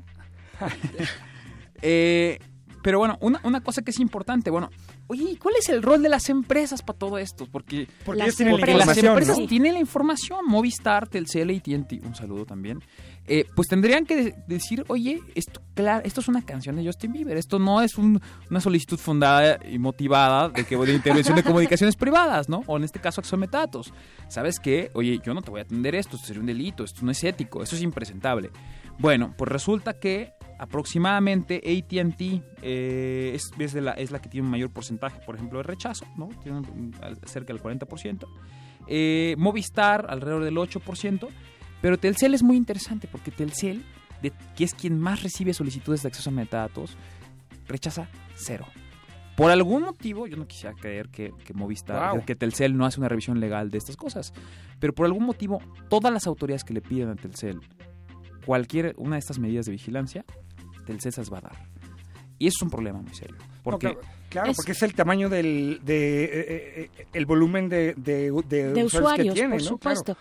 Estamos platicando con Carlos Brito de la organización R3D, eh, Derechos Digitales en el entorno digi- Derechos en el entorno Entorno digital, pero nos vamos a ir, nos vamos a ir con un poquito de música para que después eh, Carlos Brito nos digas esos números, la pregunta de los tantos millones de personas que somos sujetas a eh, vigilancia por parte de- del Estado. Y ahorita que hablabas de las empresas, me venía a la mente y te quiero preguntar antes de irnos a la, a la rola, si ya viste, me venía a la mente la historia de Snowden, ¿no? Y cómo Ah. él abre y dice, bueno, Google, Facebook, eh, AOL, varias empresas están involucradas, están eh, dando datos, a- en ese caso, a estos po- eh, cinco países, eh, incluido Estados Unidos, eh, que formaban este esta red de espionaje global, ¿no? Yo te quería preguntar, ¿ya viste la peli de Snowden, de Oliver Stone? Vean Snowden y vean Citizen 4 también. ¿Ya la, ya la viste? Claro que claro. sí. ¿Y ¿Y, qué tal, el- eh? ¿Qué tal? ¿Te gustó?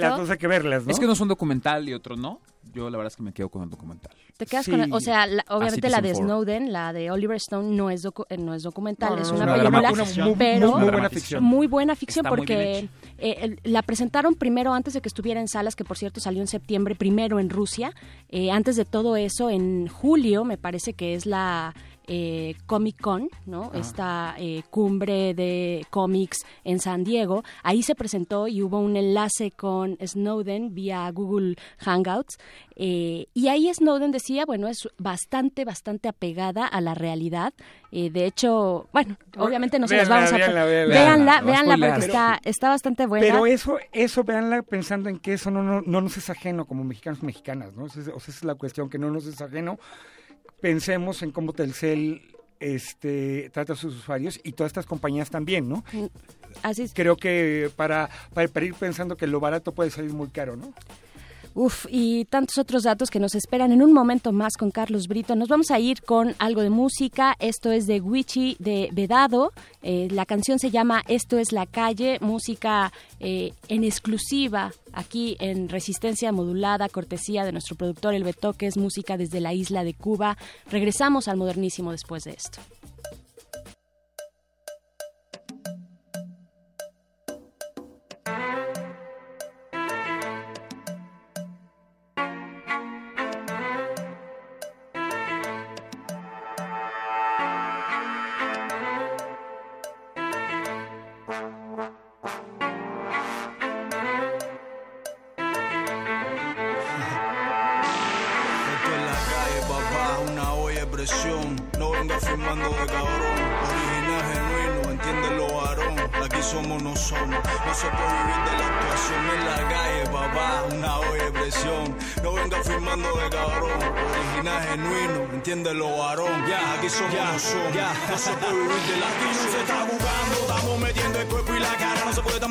estar mareado, todo el mundo estoy bajo de chapa, buscando las balas en la esquina. Mi chama me obstina, tu drama aterriza.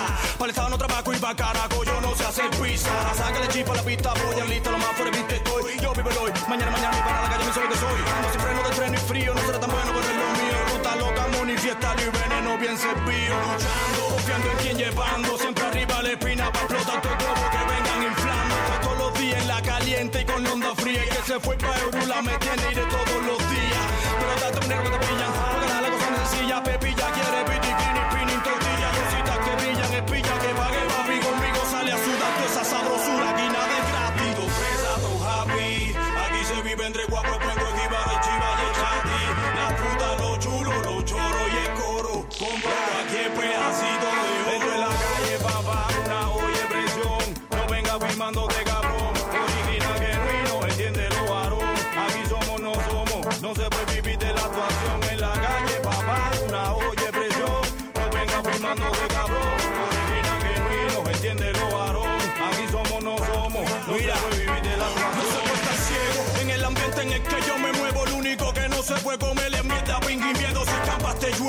Si me debes, yo te debo. Es fuego. Si no es que ahora nos cogemos luego. No hay papa, los flocos los verás que que no.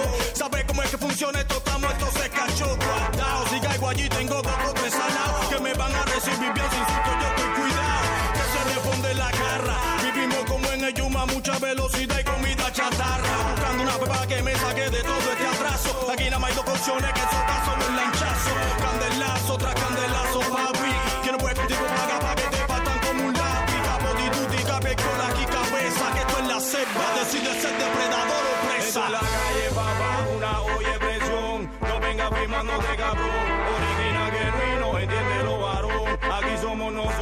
No se puede vivir de la actuación en la calle, papá, una olla presión. No venga firmando de cabrón. Original, genuino, entiéndelo, varón. Aquí somos, no somos. No se puede vivir de la actuación. Y tu presa, tu happy.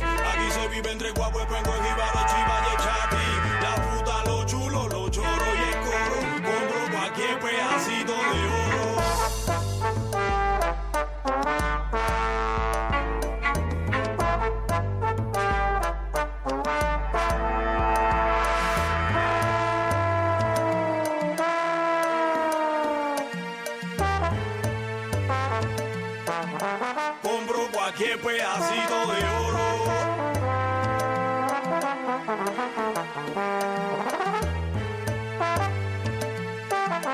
Compro cualquier pedacito de oro. El, el- el- el modernísimo.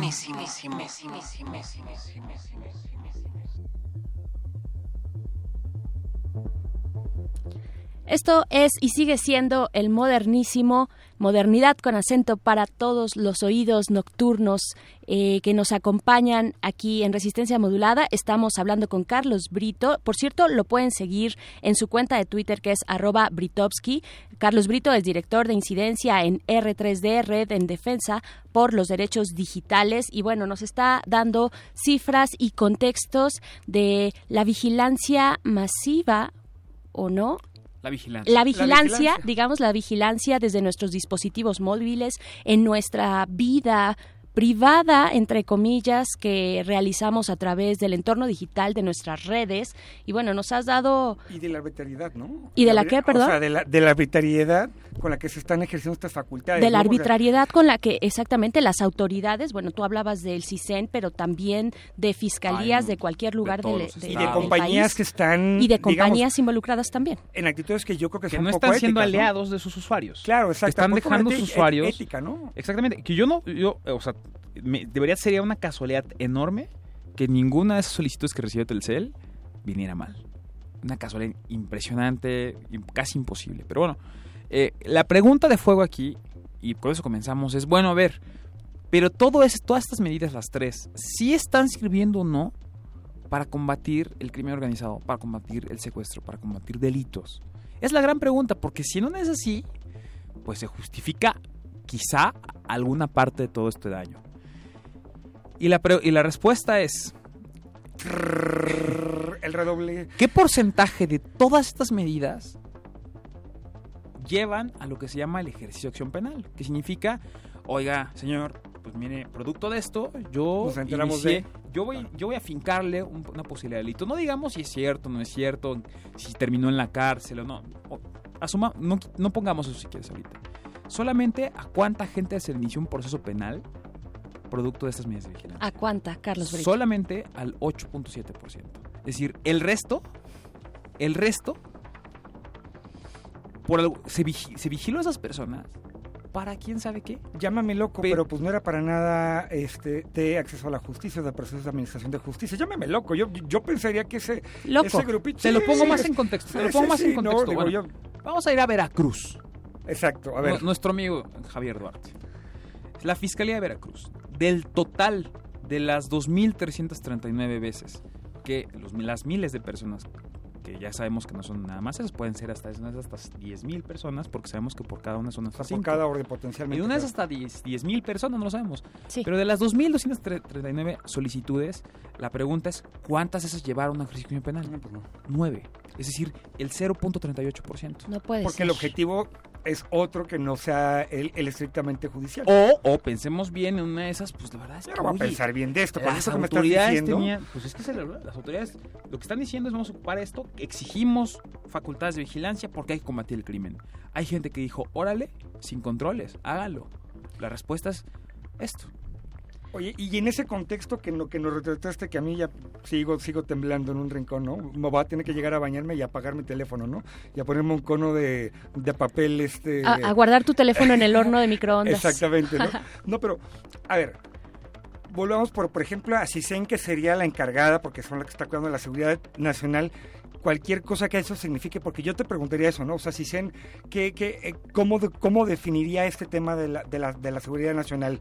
Digamos, en términos generales, si no tiene que ver con procesos judiciales, pues de qué habla, ¿no? O sea, de, pues de qué va, ¿no? ¿Dónde está la justificación? Sí, los sí, narcos. La, la- la pregunta es, bueno, sí, a ver, la, la cuestión dice, hay, ¿cuántas autoridades, y eso lo ganamos a través de un, de un amparo, Ajá. ya se definió qué autoridades en global tienen facultades para esto? Son las todas las procuradorías de los estados, ¿no? Ok. una por estado, incluyendo la Ciudad de México, más la general.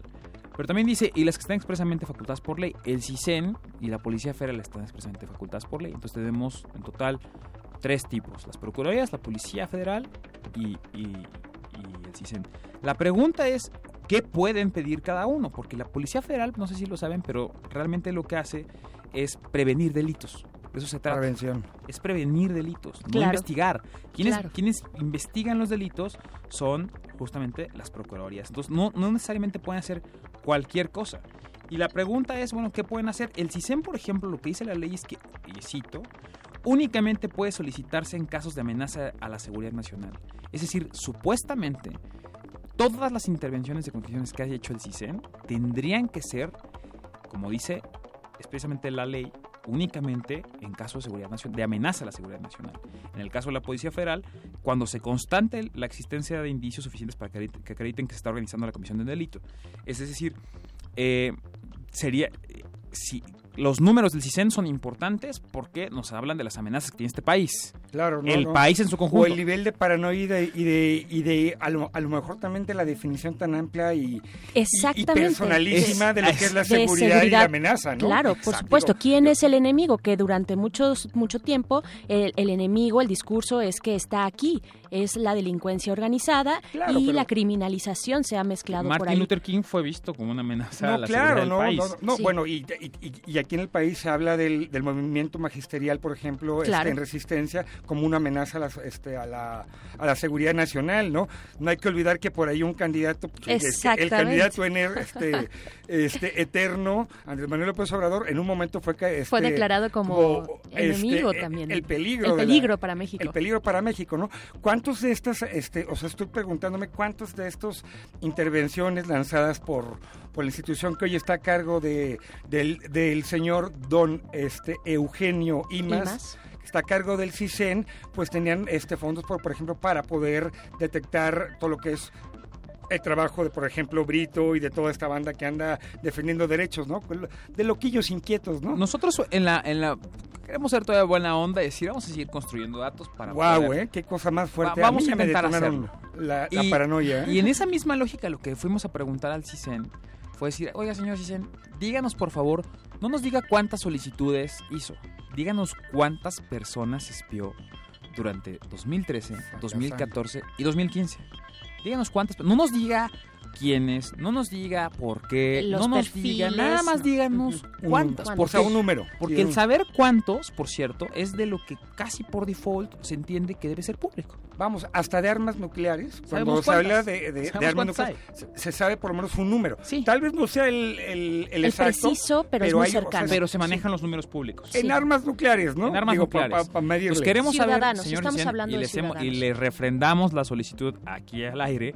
Díganos, señor Cisen, por favor, cuántas personas vigiló a través de estas medidas durante 2013, 2014, 2015. Y nos respondió a la 2014 y nos dijo, y nos quiso decir.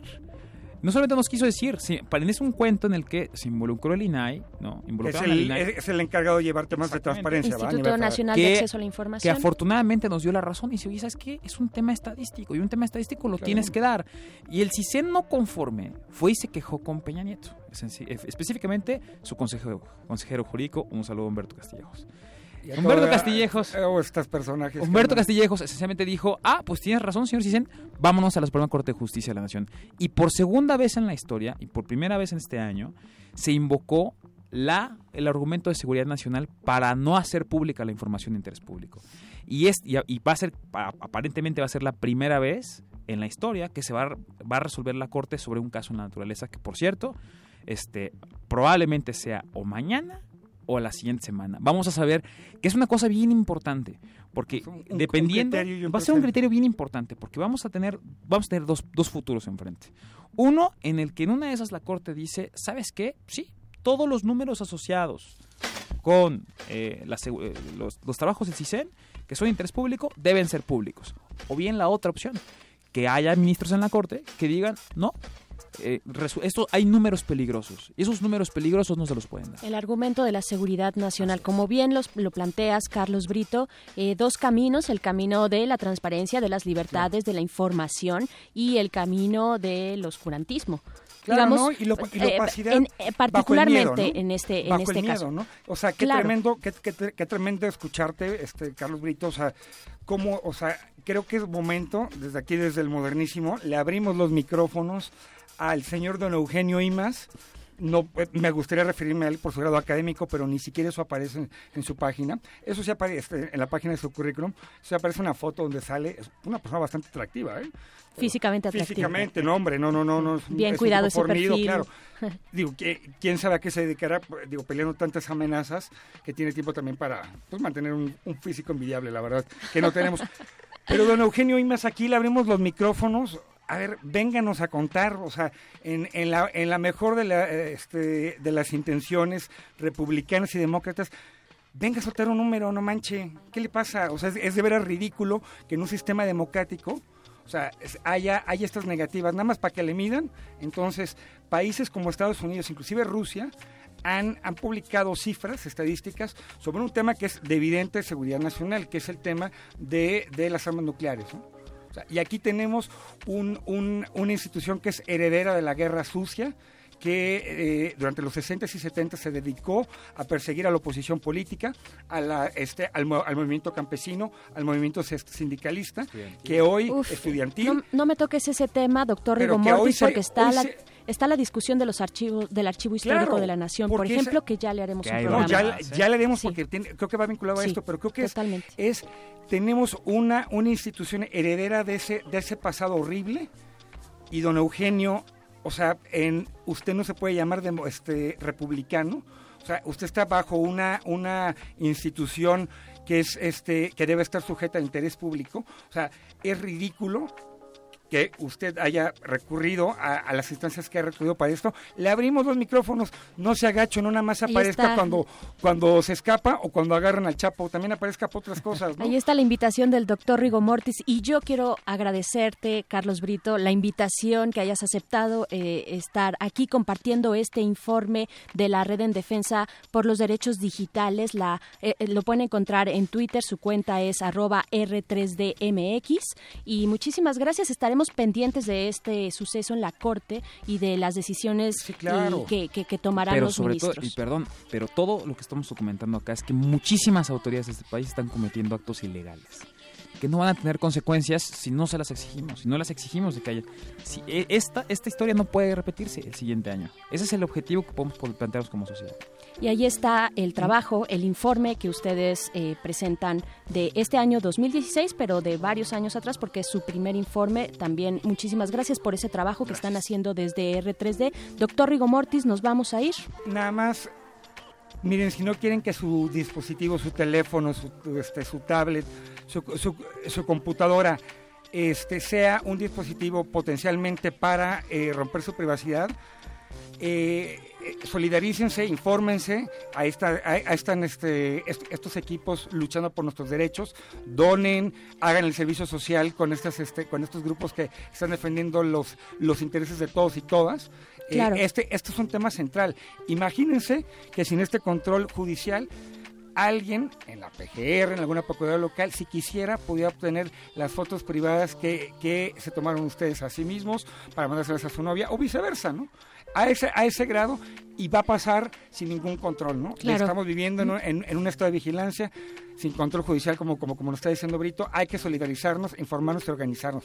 Por Esto no es democrático y no hay que normalizarlo. ¿no? Claro, el gobierno autoritario siempre está a la vuelta de la esquina. Con eso nos despedimos de este Lo modernísimo. ¿Cómo? Perdón. Lo tenemos en la bolsa, el Estado Lo tenemos en la bolsa, eh, queriendo brincar, queriendo salir. Muchísimas gracias. Yo soy, yo fui Berenice Camacho. Gracias, doctor Rigo Mortis. Muchas gracias. Betoques, nos vamos a ir porque a continuación viene un enlace con nuestros queridos muerdelenguas que están eh, muy consentidos allá en la feria, en la FIL de Guadalajara. Esto fue el Modernísimo. Nos escuchamos dentro de ocho días. Muchas gracias. Demos por terminada esta sesión. El punto de reunión será la próxima semana. Mismo lugar, misma hora. Resistencia. Descansen.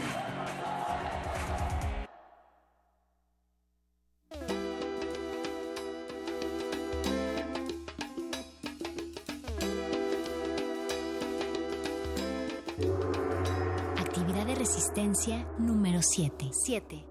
La próxima vez que te encuentres frente a un debate en Facebook, evitarás cualquier confrontación violenta. Siempre cabe la posibilidad de que quien esté en un error seas tú. Resistencia modulada.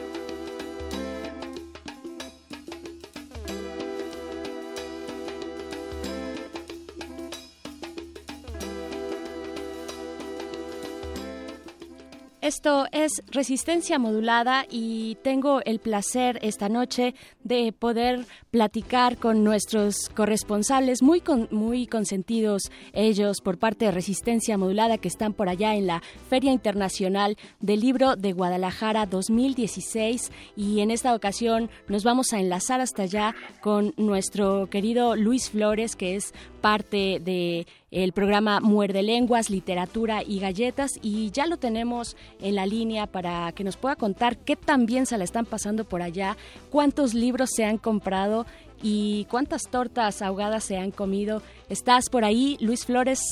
Hola Berenice, hola a toda la resistencia, ya estoy aquí en Guadalajara, llegamos anoche y pues la suma de libros que me he comprado es de cero libros y de tortas ahogadas es de una torta ahogada. No me Pero digas eso. Faltan, faltan dos días para, bueno, vamos a transmitir mañana de 8 a 9, también el viernes de 8 a 9, entonces habrá tiempo, habrá tiempo para comprar libros.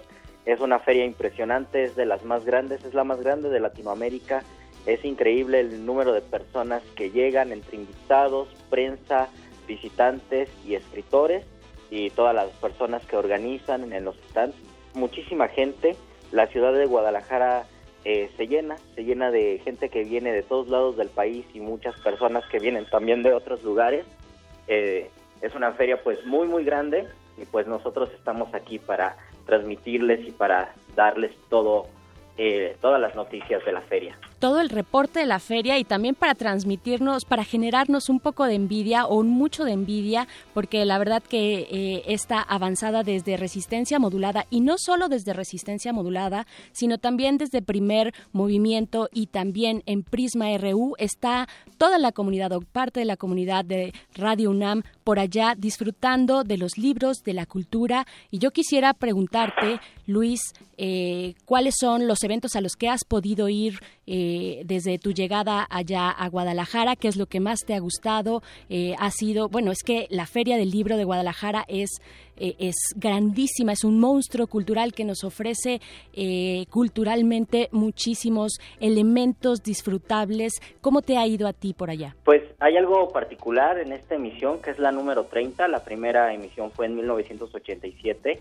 Eh, algo particular de esta emisión es que el invitado no es un país, como se acostumbra en los ah, se ha acostumbrado en los años anteriores, el invitado es Latinoamérica, entonces las actividades pues se relacionan principalmente con los países latinoamericanos, considerando también eh, Brasil, Centroamérica, Sudamérica, ellos son los invitados de honor, pensado como este continente que somos, la comunidad latinoamericana, y, e- y este invitado de honor, pues a partir de aquí se hacen muchas actividades, ¿no? Círculos de lectura, este, mesas de diálogo, reflexiones que como lo habíamos dicho con una invitada hace dos horas, eh, pasan de lo literario a lo político, regresan a lo literario, se habla mucho del clima latinoamericano, si existe alguna razón eh, de identidad entre mexicanos, colombianos, brasileños, argentinos, pues en esta feria se está, se está viviendo, se está percibiendo, hay muchísima comunicación entre todas estas personas, actividades que giran en torno, además de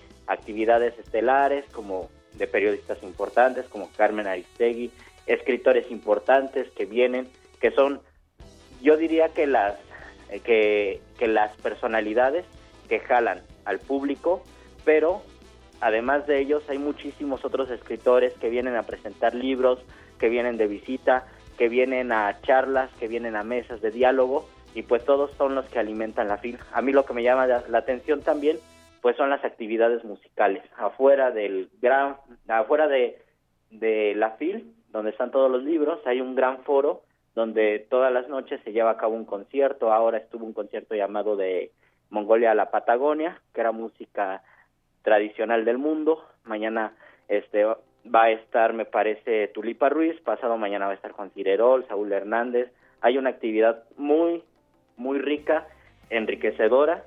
Muchas personas de hecho vienen también para eso, para ver a los músicos. Otra de las actividades que más llaman la atención en esta FIL y que últimamente ha crecido mucho es la presencia de los booktubers, que por cierto mañana vamos a entrevistar a los ganadores de un de un evento que organizó la FIL que se llama Somos Booktubers. Esto jala muchísima gente porque es una manera distinta de acercarse a los libros, de acercarse a la, a la literatura, de reseñar libros, de compartir nuestro, nuestro gusto por los libros, una experiencia eh, personal de lo que hemos leído, más allá de, de la cuestión, digamos, eh, académica o solemne o seria que a veces están detrás de los libros, ¿no? Pensamos en leer, pensamos en acercarnos a los libros y muchas veces nos detiene el temor que eso sea aburrido, que eso sea serio. Los booktubers ofrecen una dinámica bastante fresca, bastante enriquecedora para poder para poder acercarnos a la literatura. Entonces, yo creo que es de las actividades más pues que más gusto da verlas aquí en la FIL, veré. Por supuesto, Luis Flores, pues aprovecha, llénate las, las orejas, llénate los ojos y llénanos a nosotros también a través de estos, eh, de, esta, de estos reportes que nos están dando ustedes allá esta resistencia. Por supuesto, pues recuerden que vamos a transmitir el mañana de 8 a 9, el viernes de 8 a 9 vamos a tener entrevistas, vamos a tener invitados y están aquí en la FIL si nos están escuchando por internet acérquense a donde a, a, la zona de medios porque pues vamos a transmitir, hay gente, hacemos dinámicas, regalamos cosas, queremos que nos compartan, regalamos playeras, plumas, queremos que nos comparta sus gustos o, o las razones por las que vienen, porque también es muy interesante, por ejemplo, entre semana llega mucho estudiante, eh, vienen por actividades escolares, pero se van con un buen sabor de boca, porque pues vienen a un evento inmenso donde ven muchísimos libros, y esto les ofrece la posibilidad de saber que la literatura pues tiene tiene algo que darles a todas las personas que se acercan. Las personas más pequeñas, los niños, las niñas, se acercan a la FIL para las actividades que la FIL tiene pensadas en la infancia y pues también se van con un gran, gran sabor de boca. Eso y mucho más son las letras, son los libros, es la oferta cultural que nos da la Feria Internacional del Libro en Guadalajara. Eso y también la comunidad latinoamericana y mexicana de escritores, de los muy conocidos a los más nuevos, a los más recientes. Y yo te agradezco mucho, Luis Flores, de Muerde Lenguas, de esta resistencia que está allá, dando la resistencia precisamente. Eh, y espero que el día de mañana, cuando hagamos el enlace, ya te hayas comido las primeras, la primera torta ahogada y nos digas qué tal está por allá. Pues la primera torta ya me la comí, pero el primer libro todavía no lo ok, ok. Ah, muy bien, bueno. Mañana y pasado con mi compañero el mago Conde que se desapareció, aparecerá ya en una en unos cuantos minutos aparecerá por aquí por Guadalajara, pues nos vamos a dar una gran vuelta porque la feria es enorme, no se recorre en un día, hay muchísimas cosas que ver muchas cosas que se antojan para comprar, entonces uno tiene que administrar, ya sabes, el dinero para ver qué alcanza y qué no alcanza. Claro que sí, el dinero y el tiempo, porque dices, hay tanta oferta, tantos eventos, es tan emocionante este evento anual que nos convoca eh, en estas fechas que, bueno, hay que administrar ese tiempo también. Por supuesto, yo, yo pienso que a las personas de la Ciudad de México principalmente, y yo lo he vivido así, es algo que tenemos que hacer. En algún momento, en algún año, tenemos que venir a este evento, sobre todo si nos gusta la literatura, si nos gusta, si nos gustan los libros, tenemos que aprovechar y en algún momento visitarla. Creo que es una de las experiencias más gratificantes y es una experiencia inolvidable, Bere. Totalmente, Luis. Qué envidia, envidia de la buena. Está ahí esta avanzada de resistencia modulada por allá transmitiendo en este enlace con la FIL de Guadalajara. Muchísimas gracias por endulzarnos los oídos y también antojarnos con los ojos a seguir eh, buscando letras y significados y placeres a través de los libros. Gracias, Luis Flores. Muchísimas gracias, Bere. Muchísimas gracias a toda la resistencia. Recuerden que mañana de 8 a 9, Resistencia Modulada se transmite desde la FIL de Guadalajara. El viernes también de 8 a 9 tenemos una transmisión en vivo desde aquí, desde Guadalajara. Y mientras tanto, veré qué te parece si te dejo con algo de la Yegra, de la Yegros, perdón. De la Yegros, nos vamos a ir con la Yegros. Uy, a mí me parece y me encanta. Vamos a escuchar Trocitos de Madera Trocitos de madera sonando en esta resistencia modulada. Muchas gracias por Y habernos pues nos vamos a escuchado. dejar con una programación musical, ahora que no estamos en Muerde Lenguas allá, pero pues estamos aquí en la FIL y pues vamos a seguir transmitiendo, Bere. Así es, pobremente en la FIL. Muchísimas gracias, Luis Flores. Un abrazo y un abrazo a toda la resistencia. Vamos a escuchar y regresamos a esta resistencia modulada. Resistencia modulada. La noche modula. La radio resiste.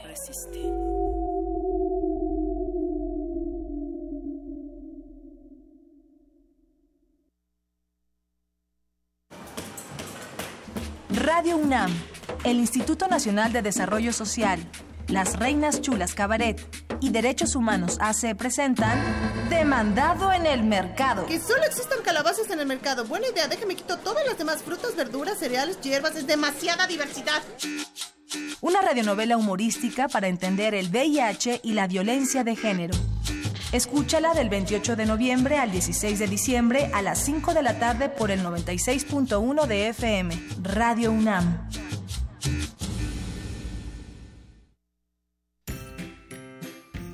Puedes contagiarte de influenza y contagiar a los demás en cualquier parte. Por eso, es importante vacunar a niños de 6 meses a 5 años, adultos mayores de 60 años, embarazadas, personal de salud y personas con enfermedades crónicas no controladas. La vacuna es segura y gratuita. Infórmate en www.gov.mx diagonal salud. Secretaría de Salud. Este programa es público, ajeno a cualquier partido político. Queda prohibido el uso para fines distintos a los establecidos en el programa. Sal un momento de tu cuerpo, contempla tus actos y pregúntate, ¿cuándo lo perverso se volvió parte de ti? Escena doble, Teatristas en Acción, presenta Sensatez y Cautela. Capítulo 2, La comedia de los enredos mentales. Dirección y dramaturgia de Ramiro Galeana Mellín. Domingos a las 13 horas en la sala Julián Carrillo, Adolfo Prieto 133, Colonia del Valle. Entrada libre. Ven y confronta la realidad.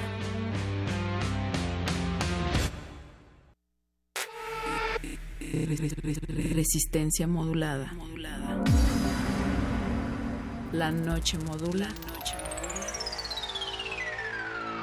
La radio resiste. Hay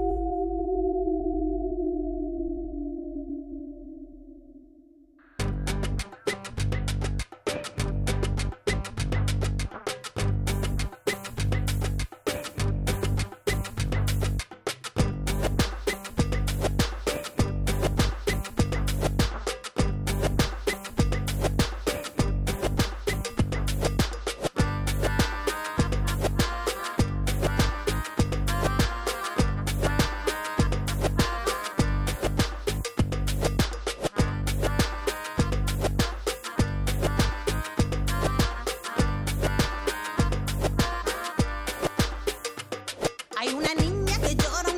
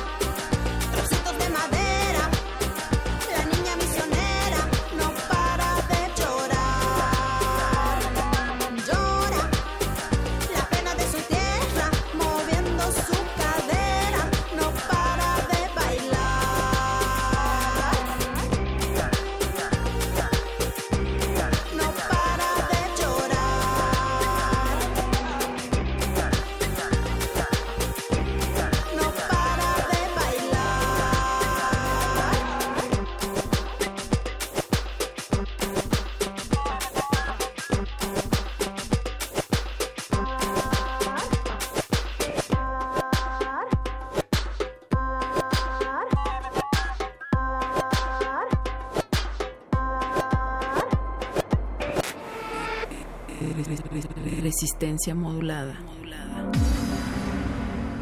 La noche modula. La radio resiste.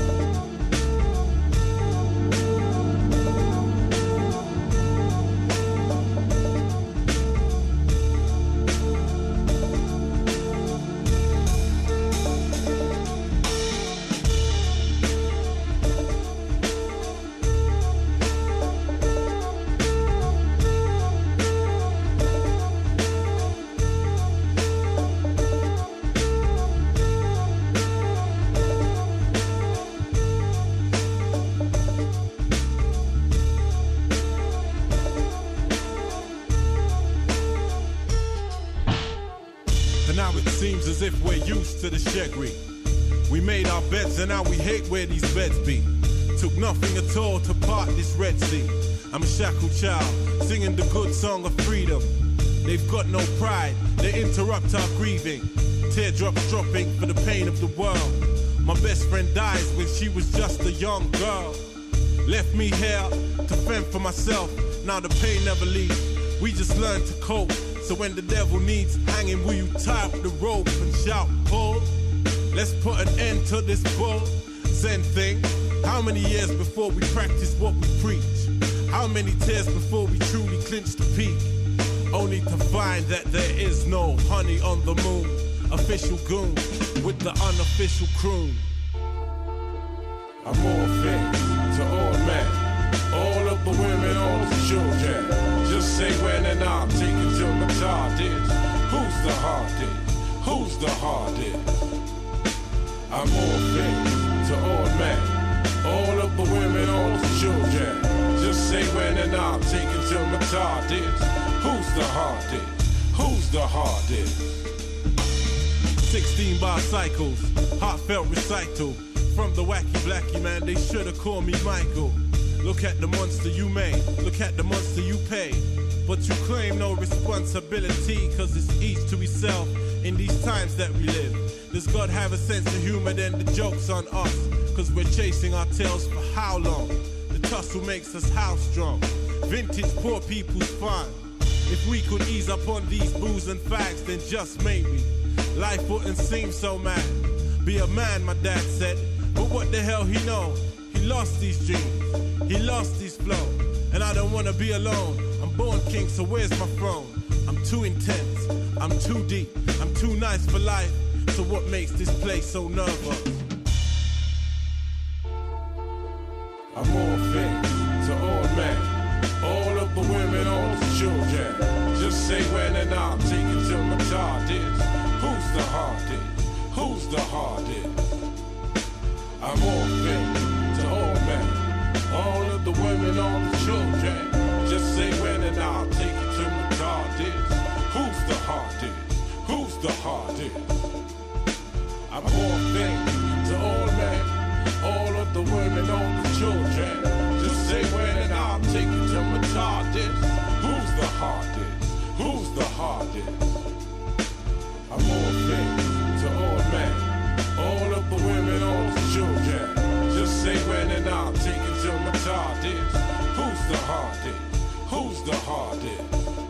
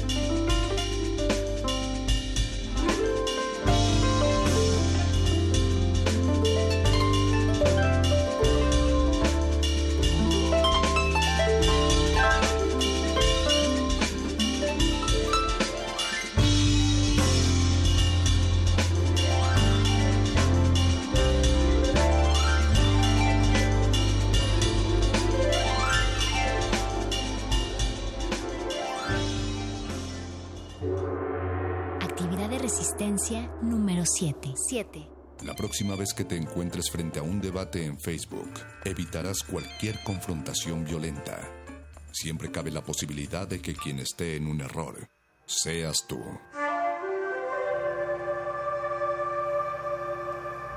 Resistencia modulada.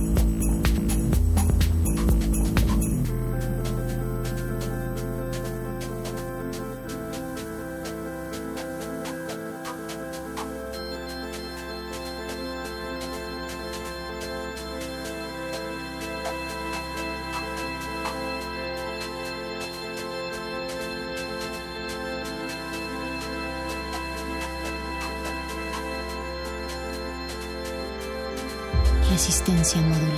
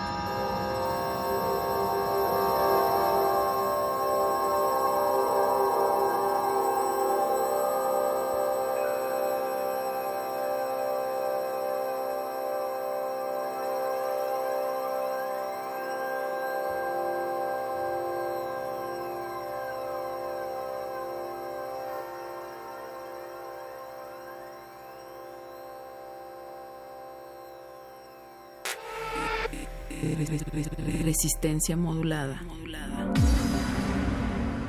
La noche modula. La radio resiste. La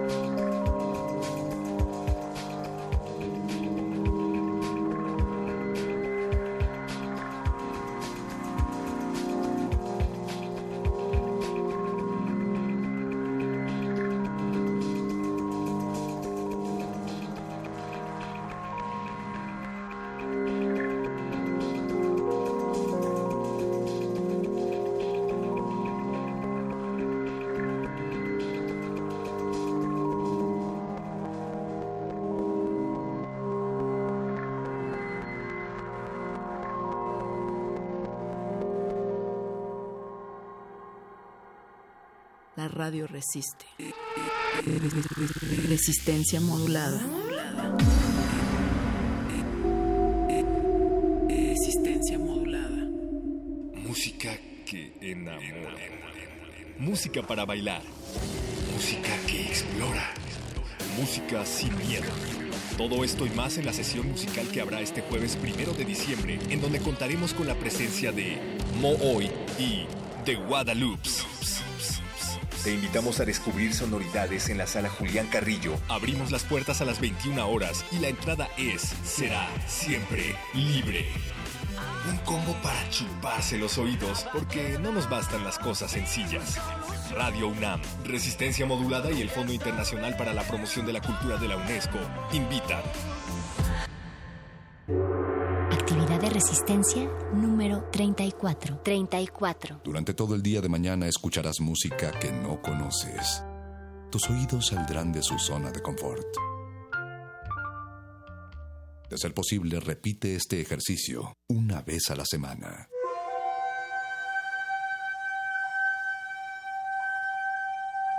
Resistencia modulada.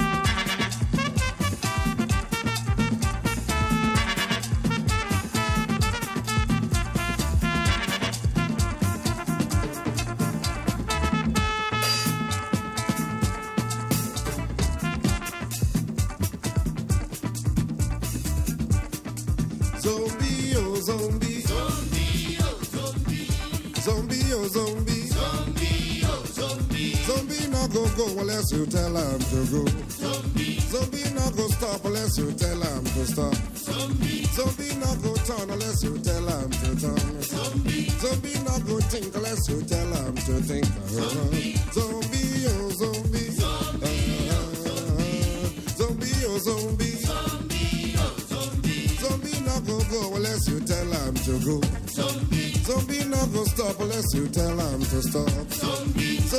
Go turn unless you tell him to turn. Zombie. Zombie not go think unless you tell him to think. Zombie. Zombie, oh zombie. Zombie, oh zombie. Zombie, oh zombie. Zombie, oh zombie. Tell him to go straight. Na joro, jara, joro. No break, no jam, no sense. Na joro, jara, joro. Tell him to go kill. Na joro, jara, joro. No break, no jam, no sense. Na joro, jara, joro jogo quente, na joro jara joro. No break, no job, no sense, na joro jar, joro. Go and keep. Joro jar, joro. Go and die.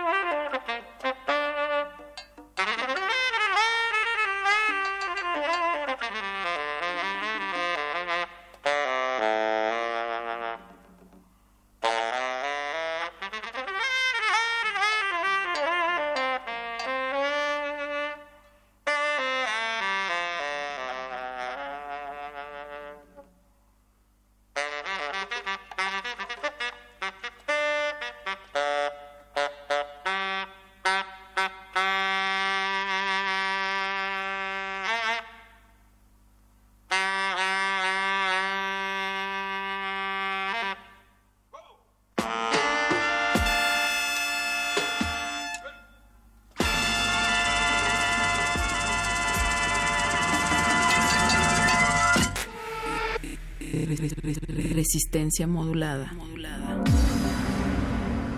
La noche modula. La radio resiste. resiste.